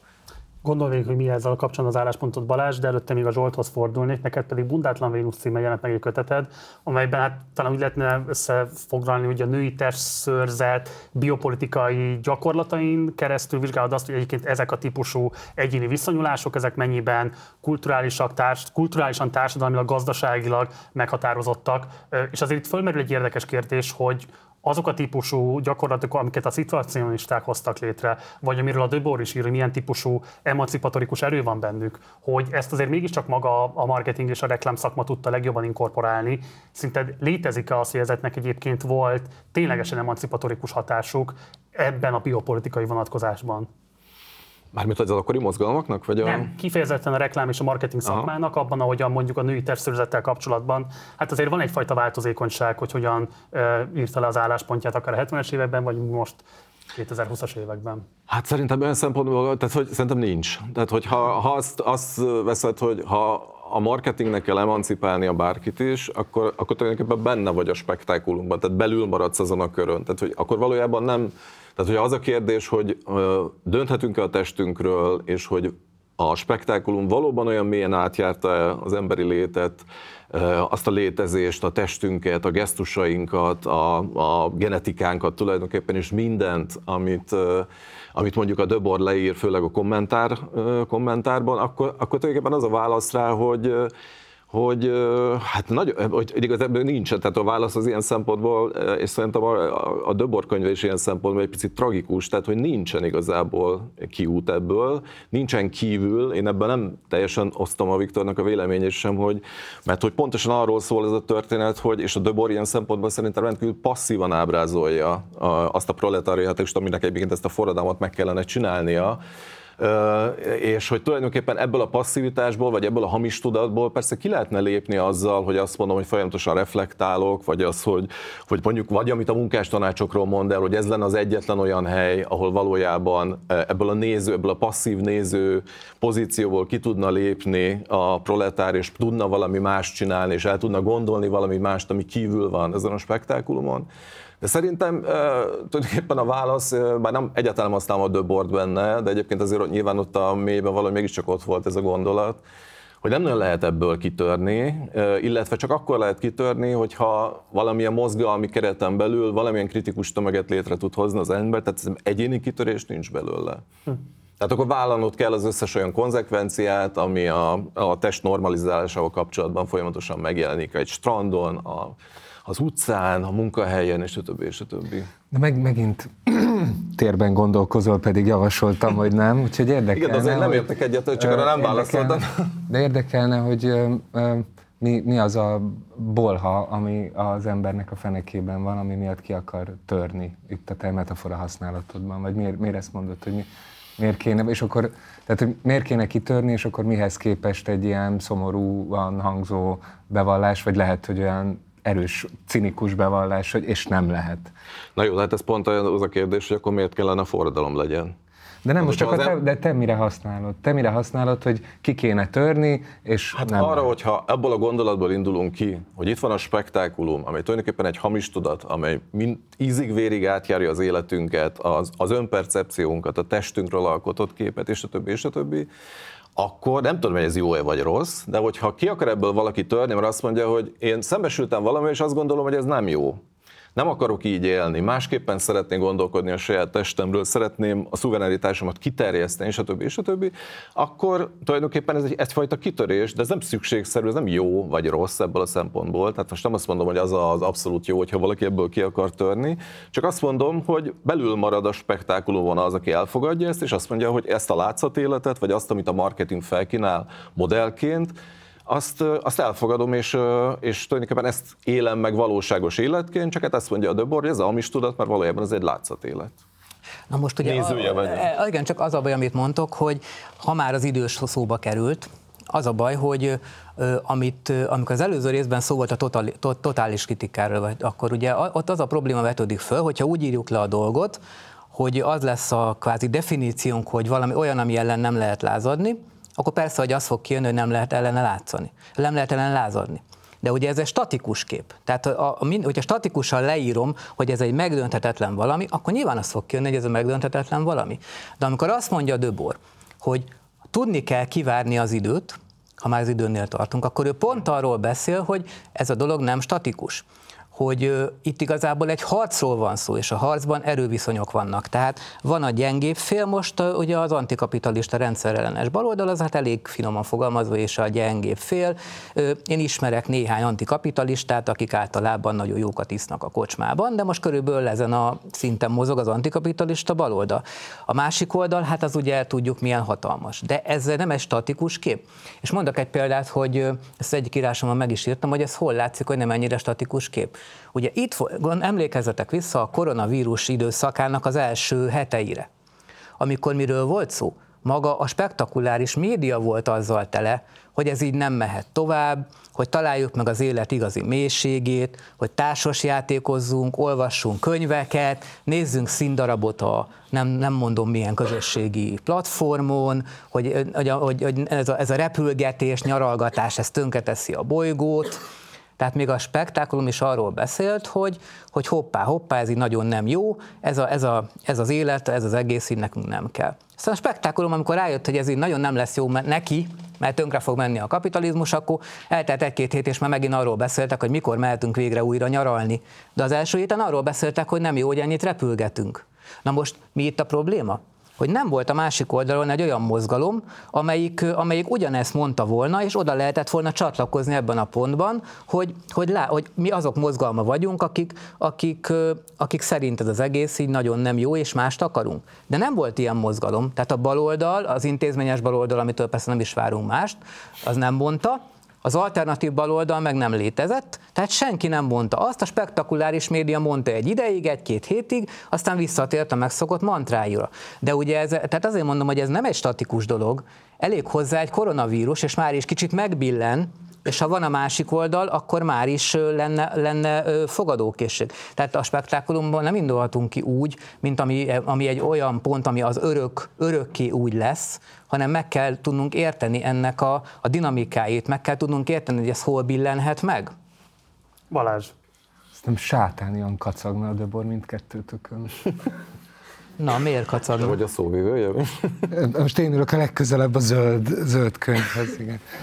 Hát azért, azért, mert amit te mondtál, hogy miért kéne menekülnünk, az ugye egy ilyen spektakuláris cél volt, hogy az ember maga válassza meg, hogy hogy akar kinézni, hogy milyen önképet szeretne, milyen képet szeretne kiállítani magáról, egy ilyen, nem tudom, egy ilyen identitáspolitikai önállóság. Én ezt mondjuk nem mondtam, de... Hát így, hát akkor mondd még egyszer, hogyha rosszul rekonstruálom, de nekem ez jött le, hogy ne, tehát hogy nekem az jött le, hogy, hogy azt mondod, hogy az ember felismeri, hogy az a kép, amit az a viselkedésmód, az a, az, a, az az öltözködésmód, az a nem tudom micsoda, amit a spektáklum rákényszerít. Az, az, volt a kérdés, az volt a kérdés, hogy amikor a marketing felajánl A, B, C, D, és nem tudom hány darab verziót, az emancipatorikus lehet-e? Én azt mondtam, hogy ez a spektáklumon belül van, igen. És nem kell, nem kell feltétlenül, vagy nem kell feltétlenül azért társasjátékozni mondjuk a Covid alatt, mert azt mondta a spektákulum, hanem egy adott esetben esetleg magamtól is kitalálhatok valamit.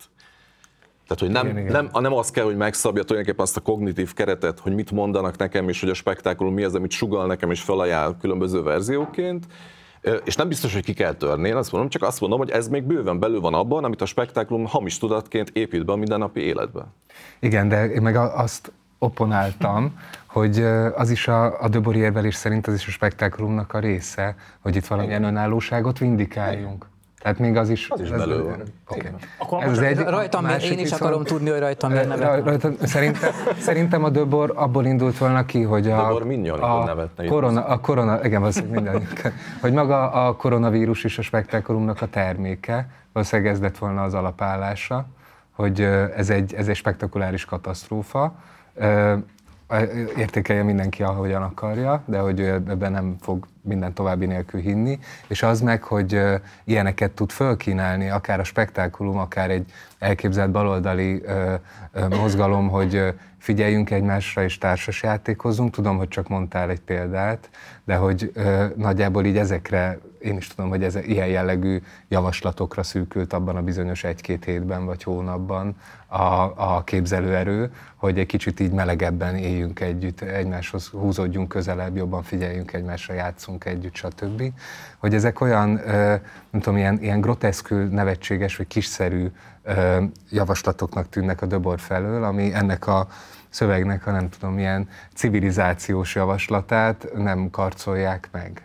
De akkor most én hadd vitatkozzam veled, és valamennyire egy kicsit veletek is, mert hogy közben szerintem ez egy nagyon fontos kérdés, hogy hol bontható meg a spektákulum. Ugye az előző blogban arról beszéltünk, hogy ez a folyamatos jelen felől esetleg az egy olyan belépési szinte, ahol érdemes ezzel elkezdeni megküzdeni, és hadd hozzak ide egy olyan jelenkori példát, amitől lehet, hogy teljesen ki fogtok feküdni, de szerintem nagyon fontos lenne erről beszélni, mert hogy miközben zajlik egy kritikai elméletalkotás Magyarországon is, megjelenik egy nagyon vonzó kiadásban a Döbornak a szövege, a Viktornak is elérhető a kötete, a te köteted is elérhető, te pedig szerkesztettél a Tamás Gazsinak egy eszékötetét, ami rendkívül nagy sikerrel volt, széles körben olvasható, de közben azért mondjuk például a Lázadásnak nyilván nagyon konformista verzióját, azért mondjuk az elmúlt egy hétben mégis magyarok milliói számára a Majkának a dala jelentette, az Azt beszéli a város. Ami nyilván egyébként a Döbor felől olvasva pont belélik a spektákulumba, hiszen saját magát termeli újra, magát erősíti meg, stb. De közben mégiscsak érdemes lenne valamit kezdeni azzal, hogy ez magát emancipatórikusnak föltételező baloldal ennyit tud állítani arról, ami mégiscsak magyarok milliói számára valamilyen szinten az ellenállásnak, lehet, hogy egy nagyon alacsony küszöbű, lehet, hogy egy nagyon elégtelen, lehet, hogy egy nagyon bumfordi formáját, de mégiscsak valamilyen módon megképezte, lehet, hogy csak annyiban, hogy posztoltam a Facebookon, lehet, hogy csak annyiban, hogy dúdoltam a munkahelyemen, lehet, hogy csak annyiban, hogy valamilyen módon euh, én magam is azt gondoltam, hogy ez kifejez valamit azokból az indulatokból, amelyeket nem biztos, hogy be tudok azonosítani, hogy a rendszer milyen elemei váltanak ki belőlem, de a megalázottság, a megnyomorítottságnak egy élményét valamilyen módon azt éreztem, hogy kihangosítja egy napra, két napra, egy hétre, és hogy nyilván elégtelen, nem emellett érvelek, hogy ez lenne, tehát nem amellett érvelek, hogy majd lenne a forradalmi szubjektum, de hogy közben amellett érvelek, hogy szerintem a baloldal nagyon leegyszerűsítően és elitista módon tud beszélni az ilyen típusú gyakorlatokról, miközben azt állítja, hogy hogyan lehet majd végre tömegeket a forradalom szolgálatába állítani. Mit gondoltak erről az ellentmondásról, és ez az utolsó kör lesz, mert az időnknek a végére értünk.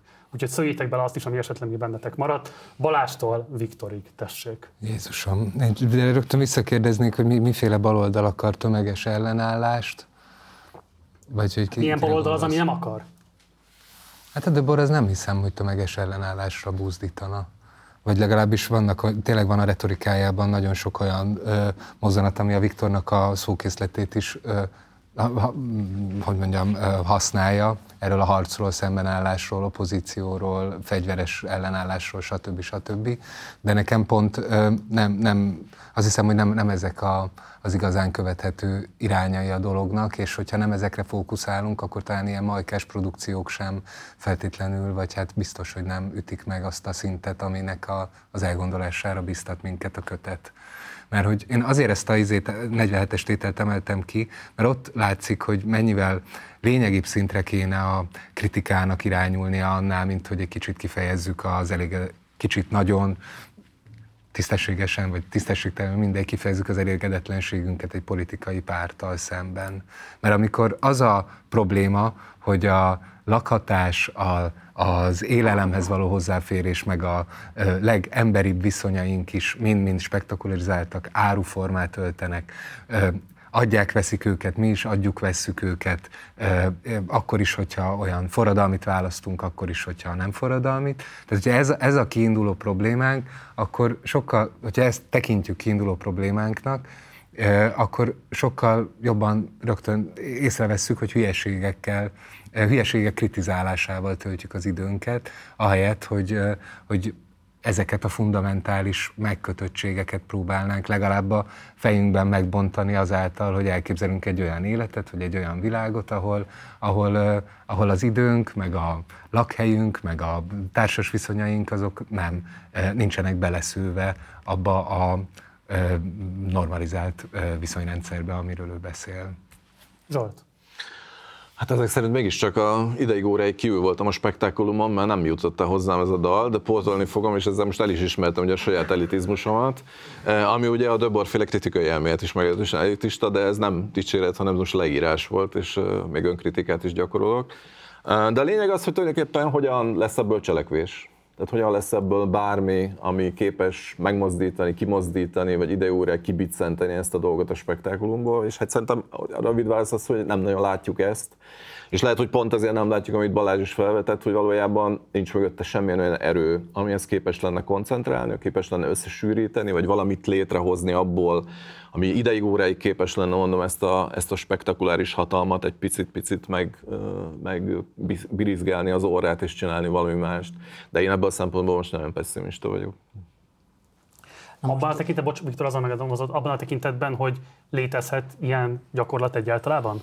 Nem, mert azért, hogyha történetileg nézzük, akkor látjuk, és tulajdonképpen itt a, a könyv közepe, ez a hosszú, nem is tudom, hiszem, negyedik fejezet, azért mégiscsak erről szól, illetve azokról a kudarcokról, amelyek mindig az elmélet és a gyakorlatnak a, a szétválasztásából, tehát amit eleve együtt kellett volna gyakorolni, azt a különböző mozgalmak, a szociáldemokráciát, az anarchizmustól a bolsavizmusig, ezt hogyan sajátították ki, vagy hogyan rontották el, vagy hogyan ment át egy ilyen mindennapi reformizmusba.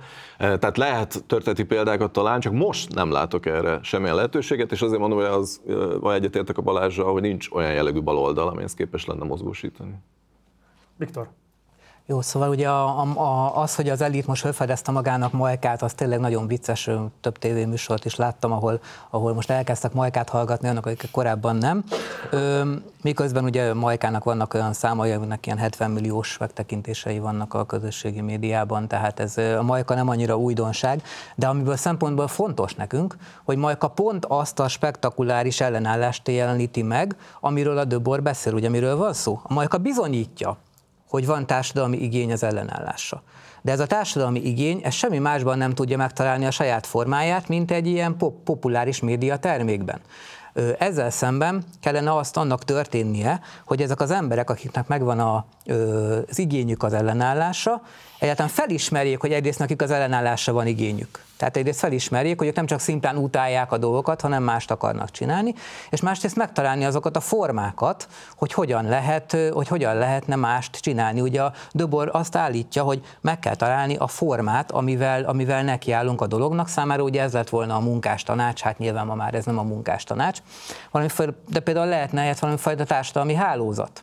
Tehát, hogy hogyan tudnának az emberek valamifajta társadalmi hálózatba összeállni, egymás segítő egy közösségi társadalmi hálózatba összeállni. És akkor, amikor valami bajuk van a dologgal, akkor nem a Majka kazattához nyúlnának, hanem ebben a társadalmi hálózatban kezdenének el valamit csinálni.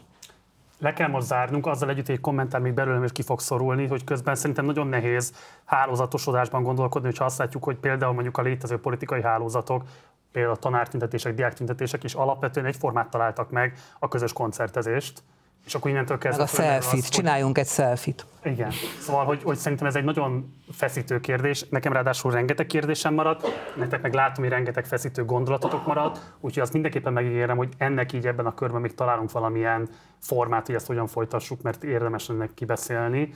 Azt is, amit felvetettetek, meg pláne azt is, amit még nem. Úgyhogy fogunk ezzel foglalkozni még. Kis Viktor, K. Horváth Zsolt, Sipos Balázs, köszönöm szépen, hogy itt voltatok velünk. Köszönjük. Köszönjük.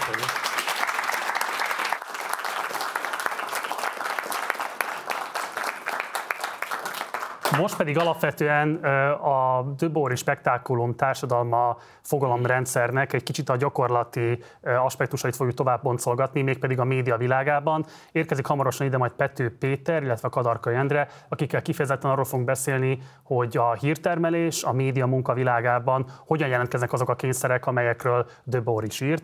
Előtte azonban nézzük meg a magyar spektákulum legfontosabbikát a tegnapi videója alapján.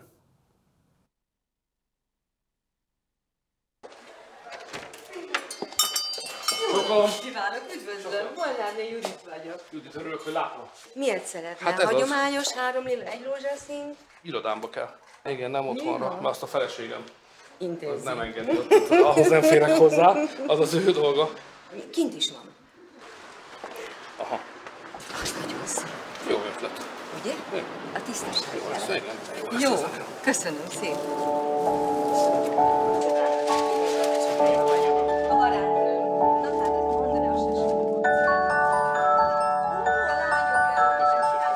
Jaj, és a saját irodájába viszik.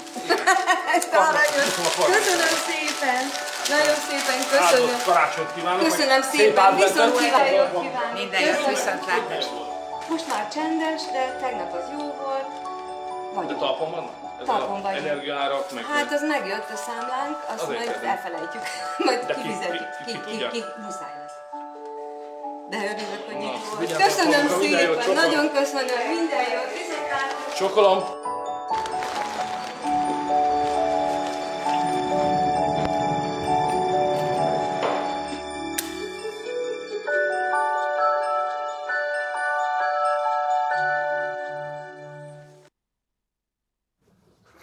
Ez egy csodálatos videó szerintem, majd lehet, hogy visszatérünk rá, de most a stúdióban itt van velünk Pető Péter, a huszonnégy pont hu főszerkesztője, szervusz! Szia, jó estét kívánok! Illetve Kadarkai Endre, riporter, műsorvezető, újságíró, szervusz! Szervusz, jó estét! Nagyon köszönöm mindkettőtöknek, hogy elfogadtátok a meghívásunkat, meghívásomat. Péter már régi, visszajáró, a három-harmas stúdián kívül gyakorlatilag csak ide jársz. Endre pedig először van a Partizán, úgyhogy külön köszönöm, hogy elfogadtad a meghívásunkat, és bizalmat szavaztál. Endre, először hozzád fordulok, ugye szerintem már nem csinálod a világtalálkozót, de ez egy különösen nagy sikerű sorozatod volt, amiben szerintem a teremben ülők mindegyike biztos, hogy látta legalábbis a Tamás Gáspár Miklós és Majka közötti beszélgetést, de ezen kívül is számos emblematikus, nagyon izgalmas, furcsa párosítások voltak, amiből mindig valami nagyon nem megszokott kerekedett ki. Ugye azt talán így elmondható, hogy van egy olyan motívuma szerintem a te munkásságodnak, hogy olyan típusú párbeszéd helyzeteket hozol létre, és mondom kifejezetten a világtalálkozóban, ami ezt a típusú polarizált társadalmat megpróbálja egy közös platformokra helyezni. De nagyon érdekelne engem, hogyha elvonatkozhatunk egy picit, és ilyen makróban nézünk rá. Az, hogy ma már nem csináld a világtalálkozót, az annak is a belátása, hogy egész egyszerűen ilyen típusú platformépítéseket csak korlátozottan lehet csinálni ebben az országban, vagy annak is a belátása, hogy egy ponton túl túlságosan szimbolikus lesz, és igazából nem lehet érdemi konfliktusokat például mondjuk kibontani egy-egy vendéggel, mert fontosabb lesz az, hogy valami közös legyen, semmint, hogy valami, ami adott esetben konfliktusként jelentkezik. Engem a konfliktus egyáltalán nem érdekelt. Okay. Tehát engem az érdekelt, hogy Mojka és Tamás Gáspár Miklós között mi a közös. Tehát az, hogy mi választja erőket, azt nagyjából sejtjük. De az, sejtjük hogy... egyébként? Szerintem igen. Szerintem igen. De amikor leül két olyan ember, aki életében lehet, hogy akkor hallott először a másikról, ilyen is volt, nem fogom megmondani, hogy melyik páros esetén, és mégis elindul egy érdemi párbeszéd, és rá csodálkoznak arra, hogy de neked is volt egy ilyen gyerekkori sérülésed? Neked is volt egy ilyen csalódásod? Sokkal több ez, ami összeköti ezeket a habitusokat és karaktereket, mintsem, hogy arról kezdjünk el beszélgetni, hogy tengernyí szakadék választja el. Egyébként sokkal prózaibb azok, hogy miért hagytam abba. Egész egyszerűen eluntam. Tehát három évig csináltam. Bocs, tényleg ennyi, hogy már nem szórakoztat, vagy megijedtél? Igen, tehát én amúgy is oda típus vagyok, hogy szeretek új formátumokat kipróbálni. Volt benne száz valahány, három és fél évig ment. Szerintem volt egy akciórádiusza, voltak érdekes párosok, és nem akartam megvárni azt, amikor már engem vagy a közönséget az az érzet keríti hatalmába, hogy ezt már láttuk, mert ugyanazokat a silabuszokat kezdjük elővenni. A Hetetlen című műsort azt hiszem úgy búcsúztatta el Vámos Miklós, ez nagyon megmaradt bennem, amikor gyerekként ezt láttam, hogy akkor kell abba hagyni egy műsort, amikor a nézőben még az az érzet marad, hogy hiányzik. Tehát amikor már azt mondja valamire, hogy te Gizi, ez már nem olyan jó, azt nem kell megvárni szerintem műsorkészítőként. És nekem volt egy ilyen érzésem, hogyha még egy évet lehúztam volna, lehet, hogy az önismétlés csapdájába esem. Azt meg nem szerettem volna. Sok olyan páros volt, akit szerettél volna összeültetni, és az istenek sem voltak hajlandóak erre? Ö, olyanra, amit úgy nagyon össze akartam hozni, de nem jött össze, azért nem tudok visszaemlékezni, mert ahogy viszont végül is alakult, az sokkal izgalmasabbá vált, mint ami eredetileg lett volna. Nem titok, hogy Tamás Gáspár Miklós egész más emberrel szerettem volna összeültetni, és Mojkának is egy egész más karakterű ember lett volna a párja. Meg meghal... is nevezhetőek ők? Nem. Nem szeretném, pontosan azért nem szeretném, mert amikor az említett úriember meghallotta Mojka nevét, akkor azt mondta, hogy kizárt, egy korábbi konfliktusra hivatkozva. Én pont azért szerettem volna őket leültetni, hogy itt a nagy nyilvánosság. Mégis csak érdekel a konfliktus. Igen, de a konfliktus tudomásom szerint, amikor is elkezdtem ezt szervezni, úgy tudtam, hogy már réges-rég leülepedett. Aha. Ezek szerint mégiscsak olyan sebeket téptünk fel, vagy téptem fel ezzel a telefonhívással, hogy ő nem kívánta ezt a nyilvánosság előtt orvosolni. Tamás Gáspár Miklós, talán ezt elmondhatom, talán a negyedik próbálkozásra találtunk az esetében olyan embert, akivel végül is összejött, mert ki ezért, ki azért dőlt ki. Volt olyan, aki nem tudom én, megbetegedett a gyereke, és nem jött el. És szükségképpen én mondtam azt, hogy akkor kell keresnünk más Tamás Gáspár Miklós mellé. Erre egy, egyébként rájöttem, hogy sokszor az eredeti szándékot sokkal érdemdúsabban és izgalmasabban szokta felülírni az élet. Hm. Tehát jobb lesz a véletlen szülte megoldás, mint amit én a rajzasztalon végig gondoltam. Ez nem egyszer volt így egyébként. Nem kell ragaszkodni az eredeti elképzeléshez, ezt megtanultam a világtalálkozó kapcsán. Egy kérdést engedj még meg, akiknél nem sikerült az összeültetés, a politikai világnézeti okok játszottak inkább szerepet ebben, vagy más típusú, akár személyes, akár szakmai konfliktusok? Politikai sosem. Tényleg? Egyetlen egyre nem emlékszem, inkább kisítőség, olyanra emlékszem, tehát egy művész azt mondta, hogy úristen, hát ez egy olyan okos ember, mit fogok én kezdeni vele? Tehát a saját kicsinségére csodálkozott rá, vélelmezett kicsinségére, mert aztán amikor találkoznak, ezek mindig feloldódnak, egyébként mindig máshogy szoktak elsülni.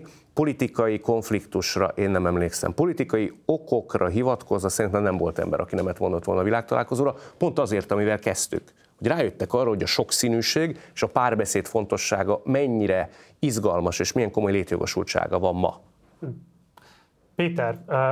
a Döborra egy picit ráfordulva, ugye a második fejezetben elég hosszan ír arról, hogy az áru, mint spektákulum ö, hogyan képződik a társadalmunkban, és hogyha az árut behelyettesítjük a hírrel, és arról beszélünk, hogy milyen típusú értéke van a tudásnak, illetve ennek a típusú jólétesültségnek a hajszolásának, akkor szerintem fölmerül az a kérdés, hogy például mondjuk főszerkesztőként te mennyire vagy autonóm abban a tekintetben, hogyha mondjuk ránézünk a huszonnégy pont hu címoldalára, akkor a mögött egy újságíró szakmai döntés együttes látunk, vagy pedig különböző hatásmechanizmusoknak az együttesét, amelyekre igazából mekkora ráhatása van például egy főszerkesztőnek?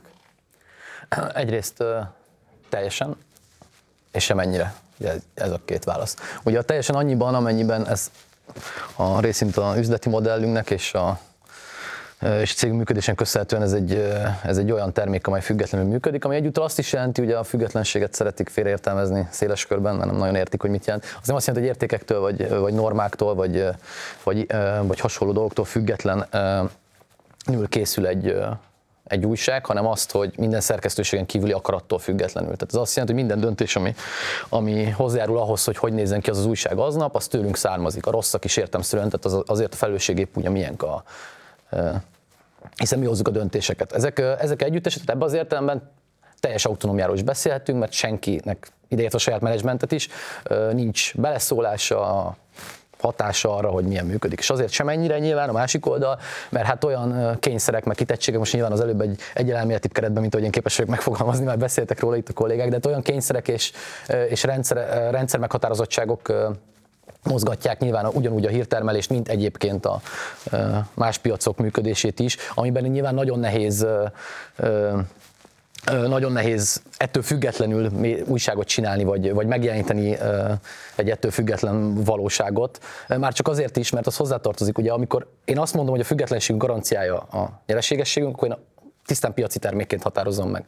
Ha tisztán piaci termékként határozom meg, akkor az kódolja, hogy az üzleti modellünk meghatározza a működésünket. Tehát a huszonnégy az olyan típusú újság, amelyben mi kizárólag hirdetési bevételekből élünk. Ugye Magyarországon számos üzleti modell van egyébként, tehát ha egyenként végigmennénk a, a a független média intézményein, akkor számos üzleti modellt láthatnánk, hol támogatói pénzek vannak, amelyek, amelyekre támaszkodhat a a szerkesztőség. Vannak nyilván a klasszikus vegyes modellek, ahol a hirdetési pénz és a olvasóktól származó bevétel együttese garantálja azt a bevételt, amiben működtetni képesek. Ugye miénk jó részt egy tisztán üzleti modell, ez nyilván egy olyan meghatározottság, amelyben akkor tudod előállítani azt a pénzt, ami szükséges a függetlenséged megőrzéséhez, ha ezeket a látogatottságokat és cikkeket... Most benyomtad rajtad a play gombot, de engem az érdekelne, hogy...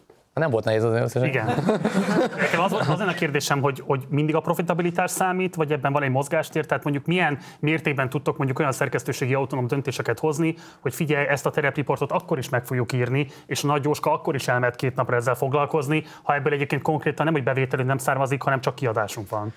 Hát nagyon, most a, pont jó példa, hogy az ilyen típusú műfajok fenntartás, mondjuk a Nagy Jóska bizonyos a műfajteremtő interjúi, vagy, a, vagy, vagy, vagy pláne a nagy riportok azért, és ideértve a kollégám, többi kollégámat is természetesen, azok nyilván nem a rentabilitás az elsődleges szempont ebben az értelemben, de pont, és ezért mondom, hogy szerkesztőségen belüli döntések, tehát az, hogy hogyan szervezed meg azt a hírtermelést és azt a tartalom készítést, amelyben elégségesen képes vagy érvényesíteni az üzleti célokat azért, hogyha ez megvan, akkor azon belül a te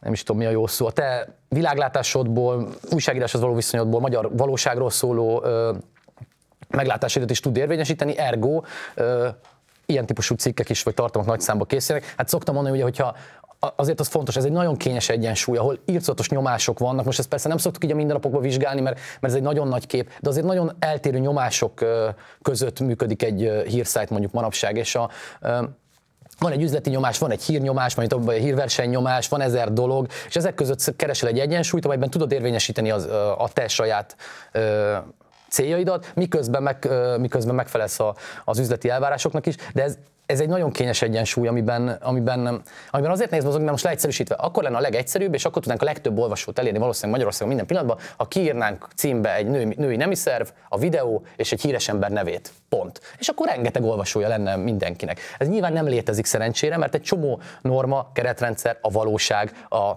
a valósághoz való viszonyod, az erkölcsi, morális, újságírói felelősséged, tehát egy csomó ilyen dimenzió van, ami ezt árnyalja. Tehát ezekre azért nem kompakt választ nem tudok adni, vagy, vagy tényszerű választ. Ezt pontosan tudjuk, hogy van egy ilyen, egy ilyen többdimenziós tér, amiben mozgunk, és minden erőnkkel azon vagyunk, hogy miközben az üzleti célokat elérjük, akközben a leginkább tudjuk érvényesíteni az újságíráshoz való ö, viszonyunkat és a magyar valóságot a legtöbbször elmondani, és nyilván a mi világlátásunk, vagy a mi közösségünkből leginkább azt következik, hogy szeretünk hangot adni azoknak, akik nem hallják a hangját, meg megkérdezni olyanok nevében, akik nem tudnak kérdezni. Tehát nyilván ez hozzátartozik a mi, a mi történeteink, hogy az elfelejtett Magyarországhoz is igyekszünk hozzáférni, amennyire ez lehetséges a mi kereteinken belül. Endre, ugye készítettél műsort kereskedelmi tévéknek is, a, az interjúnak egy része az a Klubrádión megy, és ami szerintem nagyon fontos, hogy megjelentél a YouTube-on, a, ami ugye azért, ha jól értem egyébként a folyamatot, akkor alapvetően az volt a lényeg, hogy legyen egy saját platformod is, ahol te magad határozhatod meg azt, hogy milyen viszonyod van igazából a nézőkkel, ami nyilván egyfajta a függetlenségnek egy intézményi garanciáját jelentette a számodra. De hogy a YouTube-ra való belépés, ami ugye azért a spektáklumnak egy alapvető tere, ott algoritmusnak vagy kiszolgáltatva, a trendingelő videóknak vagy kiszolgáltatva. Te mikor és milyen formában érezted meg először, hogy itt más típusú szabályok érvényesülhetnek, mint mondjuk a Klubrádióban, mint mondjuk a Story té vén vagy más médiumoknál, amelyeknek gyártották korábban műsort? Szinte rögtön az elején. Nincs például keret a terjedelmet illetően. Szerintem ez iszonyat nagy szabadságot ad. És amikor az ember rákap ennek az ízére, én szeretek és a saját intellektuális függetlenségem mentén dolgozni, ha ez csorbul, akkor általában véget is ér az együttműködés. A YouTube-on ilyen például teljes mértékben kibontakozást nyerhet. Tehát nem szólnak bele, most már jó ideje, nem is engedem, és egy hihetetlen nagy szerencse is, és minden nap emlékeztetem is magam.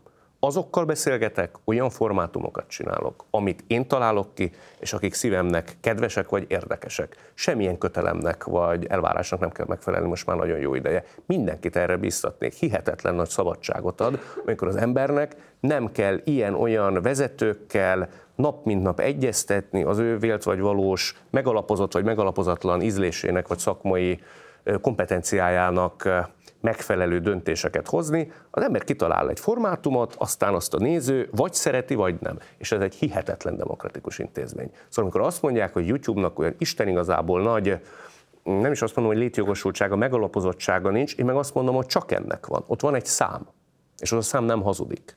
Tehát az embereket megméri, amikor készítenek egy műsort. Ha valakinek tizennyolc van ott, akkor valószínűleg nem találkozik a közönség igényével. Lehet eljátszani azt sok esetben, hogy ö, ö, nagy hatósugarú műsorokat készítünk, szembesülünk azzal a számmal, és sokan szembesítik, vagy szembesülnek ezzel. Szóval én nagyon hiszek ebben a demokratikus folyamatban. Régen, el szoktam mindig mesélni, nem éltem még akkor, de úgy képzelem el, hogy nem tudom, a hetvenes, nyolcvanas években a televízió vezetők jó vagy rossz döntése nyomán volt valaki tévésztár vagy képernyős. Most bárki elkezdheti. Ha van benne szufla, elhivatottság és tehetség, pár évet beletesz, lehet belőle Gulyás Márton, és fölépíthet valamit. De ehhez az kell, hogy csinálja. Tényleg csak ez kell szerinted? Mert hogy azért, bocsánat, tehát nyilván te is tudsz arról, hogy maga a YouTube az, az borzasztóan összetett ilyen szempontból, hogy algoritmus szabályozat, tehát hogy azt mondjuk, hogy a te videódra rátelele valaki, aki nem ismeri Kadarka Jendrét, de lehet, hogy szeretne beszélgetéseket hallgatni, nem biztos, hogy megtalálja azt, mert nincs benne azokban a top listákban, amiket a YouTube kategorizál, és így tovább. Tehát érted, eleve uh, lifestyle videókat, zenei videókat, és így tovább listáz, például mondjuk közéleti beszélgetéseket, vagy kulturális beszélgetéseket nem. És nekem egyesével kell megnézem azokat a videókat, hogyha mondjuk rá akarok találni a Víg Színházas beszélgetésedre, nem is tudom föltétlenül, hogy létezik ilyesmi, mert nem ajánlja fel az algoritmus, nem favorizál téged, míg hogyha valaki csinál egy videót, mint mondjuk a Majka, az rögtön ott van a legfölkapottabbak között. Most már a Víg Színház is felkapottak között van jelentően, nézzék meg a Presser Wunderlichet, nagyon jól megy. Nekem ebbe önreklám, de én tíz évet csináltam.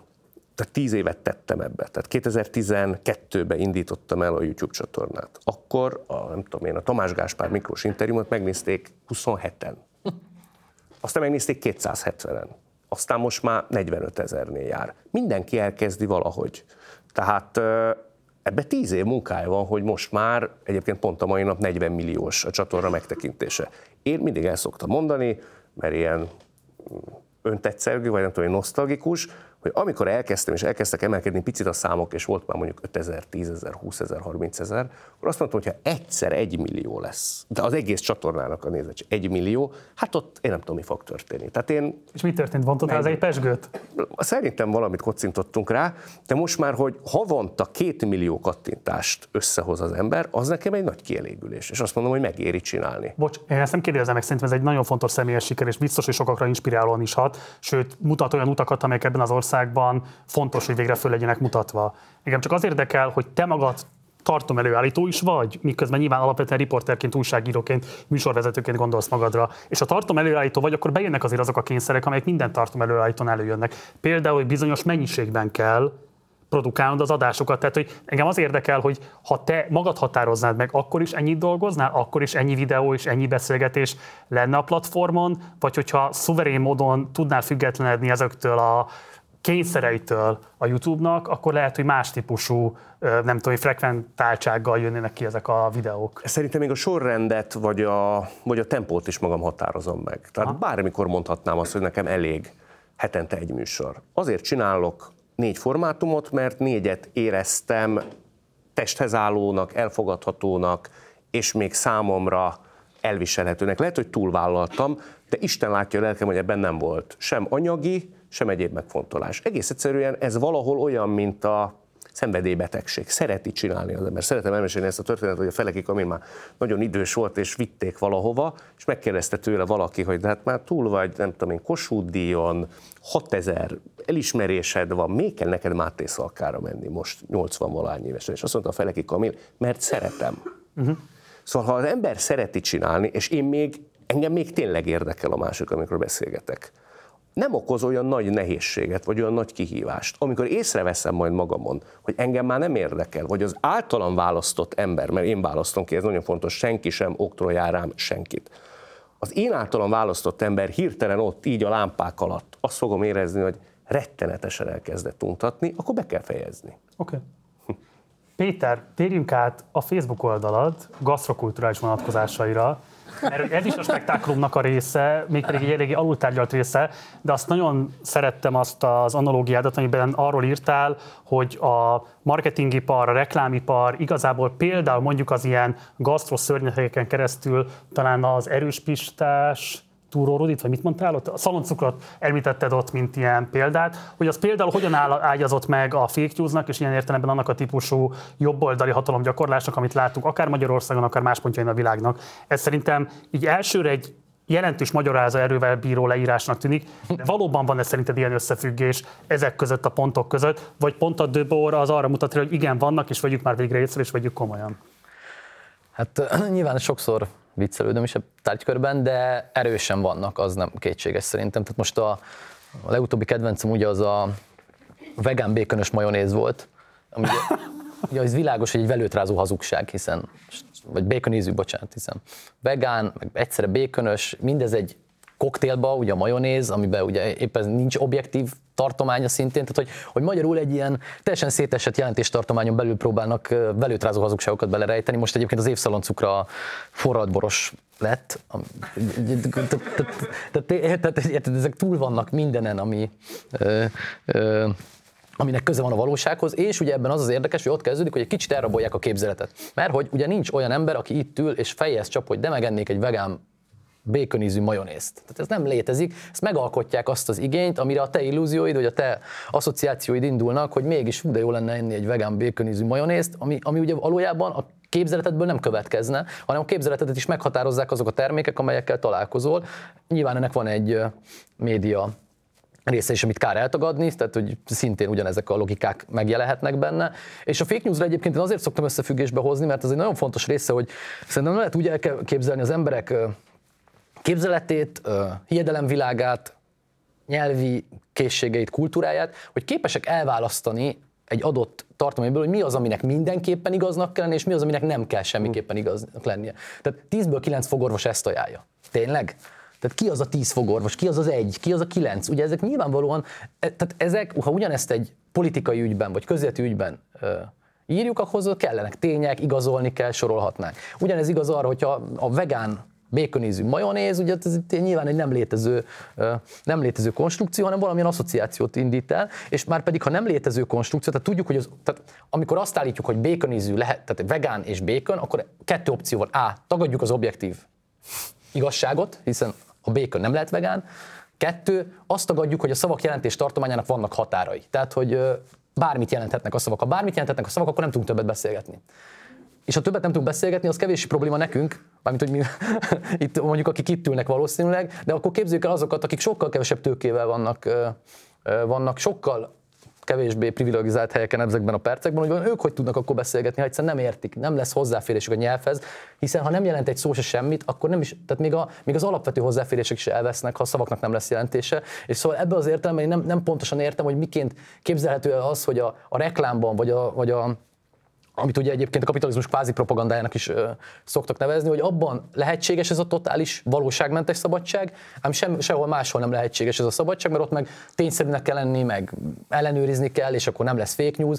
Szóval szerintem azért a, a fake newsok alapjait azért a reklámok rakták le alapvetően, még ha ez most előre hm. merésznek is tűnik, de, de valójában az a történetmesélés, amit a reklámok ö, elkezdtek, valójában azt látjuk a politikában. Van valami igazságmagva, egyébként sok esetben lehet szabadon értelmezni, és, egy, és más történeteket mesélünk akkor most már a politikában is, és kevéssé kell a valóságra, vagy az objektív tényekről szólnia, hiszen, hiszen mióta tízből kilenc fogoros ezt ajánlotta, vagy, vagy az erős pistás szaloncukor, vagy a forradtboros, az még ugye forradtbor, de, de volt egy még valamelyik csokinak volt egy limonádés változat, tehát, könnyű, tehát a limonád ugye nem jelent semmit alapvetően, hiszen nem tudja, de vagy volt, bocsánat, forlódnak a fejembe a termékek. Volt valami fröccs. Indulatba jött. Abszolút. Még egy fontos ügy a televízióban. De hogy fröccsös, hát hányféle fröccs van, meg hányfajta bor, meg nem tudom, tehát hogy jelent, nem jelent semmit az égvilágon, hanem a képzeletünk mégis így, ugye azzal játszanak, hogy mégis valami beindul egy asszociáció, és akkor mi elkezdünk szaladni utána, még ha, még ha valójában hazudnak is nekünk. Egy picit hadd vitáztassalak benneteket, de mivel jó barátság van köztetek, ezért nem fenyeget az a veszély, hogy esetleg kiviharzatok a stúdióból, vagy ha igen, akkor legfeljebb együtt. Igen, ezt akartam. Valahogy szerintem az Endre nagyon meggyőzően beszélt arról az előzőekben, hogy igazából létezik autonóm szerkesztői magatartás, újságírói munkavégzésre lehetőség a YouTube-on. Szorgalom, kitartás, elhivatottság kérdése. Te viszont a Gyilkos Lájkok című kötetedben elég meggyőzően írsz arról, hogy ez egy illúzió, ami egyébként fölveti szerintem azokat a kérdéseket irányban, de akkor te mit csinálsz reggel nyolctól, nem tudom, meddig tart a munkaidőd. Tehát, hogy, hogy mit mondanál az Endrének, vagy adott esetben egyetértesz-e vele, vitatkoznál-e vele? Mit gondolsz erről a kérdésről? Persze, hogy vitatkoznék, de szerintem ez nagyon fontos, talán az előző beszélgetésben is ö, utaltak rá többször is, többen is, hogy egyénként ezek valójában nem kérdések. Tehát, hogy egyszerűen nincs, hogy egy egyén ezekre a rendszerekre érdemi hatással van. Itt az, hogy mi a viszonyunk ezekhez a rendszerekhez. Egyébként zárójelén azt is tök normálisnak tartom, hogy inkonzisztensen viselkedünk bizonyos, ért, bizonyos dolgokban. Tehát én, én nem gondolom, hogy van egy ilyen teljes elfszerű élet, mert az az őrületbe visz sokkal inkább, mint a, mint a boldogság felé. Úgyhogy, úgyhogy ebben az értelemben szerintem ezek vannak ilyen inkonzisztenciák. Nyilván én nem értek egyet ezzel a részével. Én azt gondolom, hogy a, a, nem úgy demokráciát hoznak a, a nagy tech cégek, hanem konkrétan a legantidemokratikusabb projektet futjat, futtatják jelenleg a Földön. A Magyarországra az összes ideérkező, tehát a Magyarországon az összes elköltött hirdetési pénz nagyjából negyven öt százaléka megy a digitális médiára. Ennek majd a hatvan százalékát az amerikai tech cégek viszik el, a hatvan százalékát. Ez mit jelent? Olyan cégek, amelyek nem vállalnak jogi felelősséget, tehát ugye a Facebooktól az összes többiig azt látjuk, hogy ha ők írnak valamit, nem írnak persze, platformot biztosítanak, de nekik nem kell bíróságra menni, nekik nem kell megvédeni, mit mondanak, ők csak platformot biztosítanak, tehát nincs vele semmi probléma. A magyar tartalomkészítők egyébként vállalják a felelősséget azért, amit csinálnak, leellenőrzik, rengeteg pénzbe kerül nekik, hogy utána akár a bíróságon is megvédik. Nem vannak morális felelősséget, ugye azt mondják, hogy semmi közük ahhoz, ami megjelenik, hiszen ők csak egy platform. Nem vállalnak pénzügyi felelősséget, hiszen ők nem költenek tartalomra. Tehát mi az első kérdésre visszautalva, hogy mi azon matekozunk, hogy hogyan tudunk még több olyan tartalmat a üzleti modellünknek is megfelelve előállítani, mi hitünk szerint közelebb vissza ahhoz, amit az országról szeretnénk elmondani, meg ami nagyon fontos a magyar embereknek, és ezen gondolkodunk, ott pedig egy forintot nem költenek tartalmat, csak a hirdetési bevételeket veszik el. Mindezt úgy, hogy szoktam mondani, a, azért a sarki újságírás az demokratikusabb hely, mint a Facebook üzenőfala, mert ugye ott kimegy, oda megyek, és ott, ott vannak az újságok egymás mellé pakolva. A, a Facebookon meg egy algoritmus, az összes többi cégnél egy algoritmus játszik a tartalmakkal, nem tudjuk milyen logikán, nem tudjuk hogyan. Tehát ebben az értelemben én rettenetesen károsnak tartom a jelenlegi nyilvánosság szerkezetet, és azt is, ahogy, ahogy ezek a nagy tech cégek viselkednek benne, és az összes megoldásuk pedig még rosszabb. Tehát mikor felállítják a, nem tudom, milyen alkotmánybíróságuk, az nem tudom micsodát, amikor ők majd elbírálják a dolgokat, az az igazság, hogy nem tudjuk már korrigálni, ugye szeretem mindig a disztópikus befejezéseket, tehát hogy én, én rettenetes véleménnyel vagyok, vagy, vagy kilátásokról tudok beszámolni. Hát nem újra olvastad a bort, tehát ilyen szempontból valószínűleg. Igen, mondjuk frissek az élmények a beszélgetésben. Szóval, hogy, hogy ebből szempontból szerintem ezek korrigálhatatlanok, és én azt gondolom, hogy ezek a nagy tech cégek, ugye, amit az Endre mond, nyilván egy fontos része annak, hogy egyébként én is a tech optimisták, tehát hogy azt hozzátartozik, én is a tech optimistákhoz közé tartoztam. A kétezer-tízes évek elején ugye mit lát az ember? Hozzáférhető, egyébként olyan autokrata rendszerekben, ahol korábban az emberek nem tudtak kapcsolódni, vagy nem tudtak beszélni, hirtelen lehetőséget ad arra, hogy szerveződjenek, közben egy ilyen totális szabadságképet, ilyen szexiség van mögötte, csak aztán mindig szembe jön a valóság szerintem ebben az értelemben, és itt, és itt most már nagyon, nagyon, nagyon úgy tűnik, hogy korrigálhatatlanná válik ez a rendszer, mert a, a, amit Endre mond, az nyilván az egyik fele, hogy egy csomó embernek lehetőséget ad, és jó tartalmakat lehet látni, meg szabadon lehet tartalmat készíteni, de hát azt, hogy közben milyen módon roncsolják a rendszert, tehát azért őszintén a YouTube tegyük, hogy a lehető legnagyobb szabadság, de abból nem következik, hogy holnap megtudjuk majd, hogy nem tudom, ki nyerte a brazil meccset, mert ugye a, a hírekbe már nem érdekeltek, és most nyilván sporthírrel beszéltem, de, de az, az nem, a híradóban nem érdekelt a YouTube valójában, hiszen olyan típusú tartalmakban kevéssé érdekelt, amelyek a hitünk szerint azért hozzátartoznak a társadalom működéséhez, a médiarendszerünk működéséhez. Átadom az Endrének a szót, de picit vitatkoznék vele. Tehát azért az Endrének a videóit azt lehet látni, hogy több százezeren nézik meg. Szerintem újság, tehát írott formában nem biztos, hogy például kattintókonyságban kapsz annyit egy hosszú interjú esetében. Nyilván, hogyha kiemelt alanyról van szó, de az, hogy heti szinten tudnám mondjuk ilyet hozni írott sajtóban, akár online szinten, azt én nem látom biztosítottan. Engem nem fogsz meggyőzni a szöveg haláláról, még ha sokáig itt. Nem ezt akartam sem mondani, csak de azt mondom, hogy annak is van létjogosultsága, hát, hogy hosszan beszélgetsz emberekkel. Hát hanyas ez, a, hanyas ez a könyv? hatvanhét, azt mondtam hatvan, most. hatvanhét. hatvanhétben már a kép uralmáról ír végig egyébként, abban, hogy mennyire fontosabb a látvány meg a valóság. Tehát, hogy, hogy valójában ennek a kiteljesedését látjuk most, tehát azt nem lehet letagadni, vagy a kép és a képi világ, de hát könyörgöm, most a hosszú beszélgetések vannak, de hát szoktatok tiktokozni? Friss, friss élményemben beindult a huszonnégy TikTok csatorna, és heteket töltök ezzel. Hát most komolyan, tehát ha valaki, de nem, nem, nem önszántomból, a kollégáimat szeretem megnézni rajta, a spányi az egész, de, de hát amikor én ezt elkezdtem vele játszani, hát komolyan, én ezt nem tudom földolgozni, hogy ezek a pár másodperces valamik, teljesen kiszámíthatatlanul, hogy ezek hogyan fogják átalakítani azt a mentális és figyelmi struktúrákat egyébként, amelyeknél, amelyek most alkalmasak egy órás beszélgetés megnézésére, hát nekem ebből lehető legrosszabb elképzeléseim vannak. Na, erre mit gondolsz, mert ez érdekelne? Ö, én nem látom nagy ellentmondást, tehát a kettő megfér egymás mellett, tehát egy embernek az egyéni boldogulás vagy műsorkészítő. Békítés az alapja, látom. Abszolút, tehát világtalálkozás és erről szól, nem a konfliktus. Hogy az egyéni boldogulása vagy, vagy kibontakozása szerintem nem mond ellent annak, hogy egy szerkesztőséget hírszájtként hogy kell működtetni. Én mániákusan hiszek abban, hogy a hosszú beszélgetéseknek mindig lesz foganatja, érdeklődése és platformja, ahogy a betűnek is, hogy a szövegnek, ahogy te mondtad, azt se váltotta ki a nem tudom milyen laptop, hogy ott lehet olvasni, a könyv az könyv marad, és a hosszú beszélgetésnek is. Egész egyszerűen a beszélgetés, mint emberi történetmesélés, emberek közzajló párbeszéd, az örök. A színház is örök. Ez a beszélgetés is örök. Lehet, hogy nem ötven percben fognak beszélgetni, hanem csak harmincban, lehet, hogy egy picit pergőbb lesz.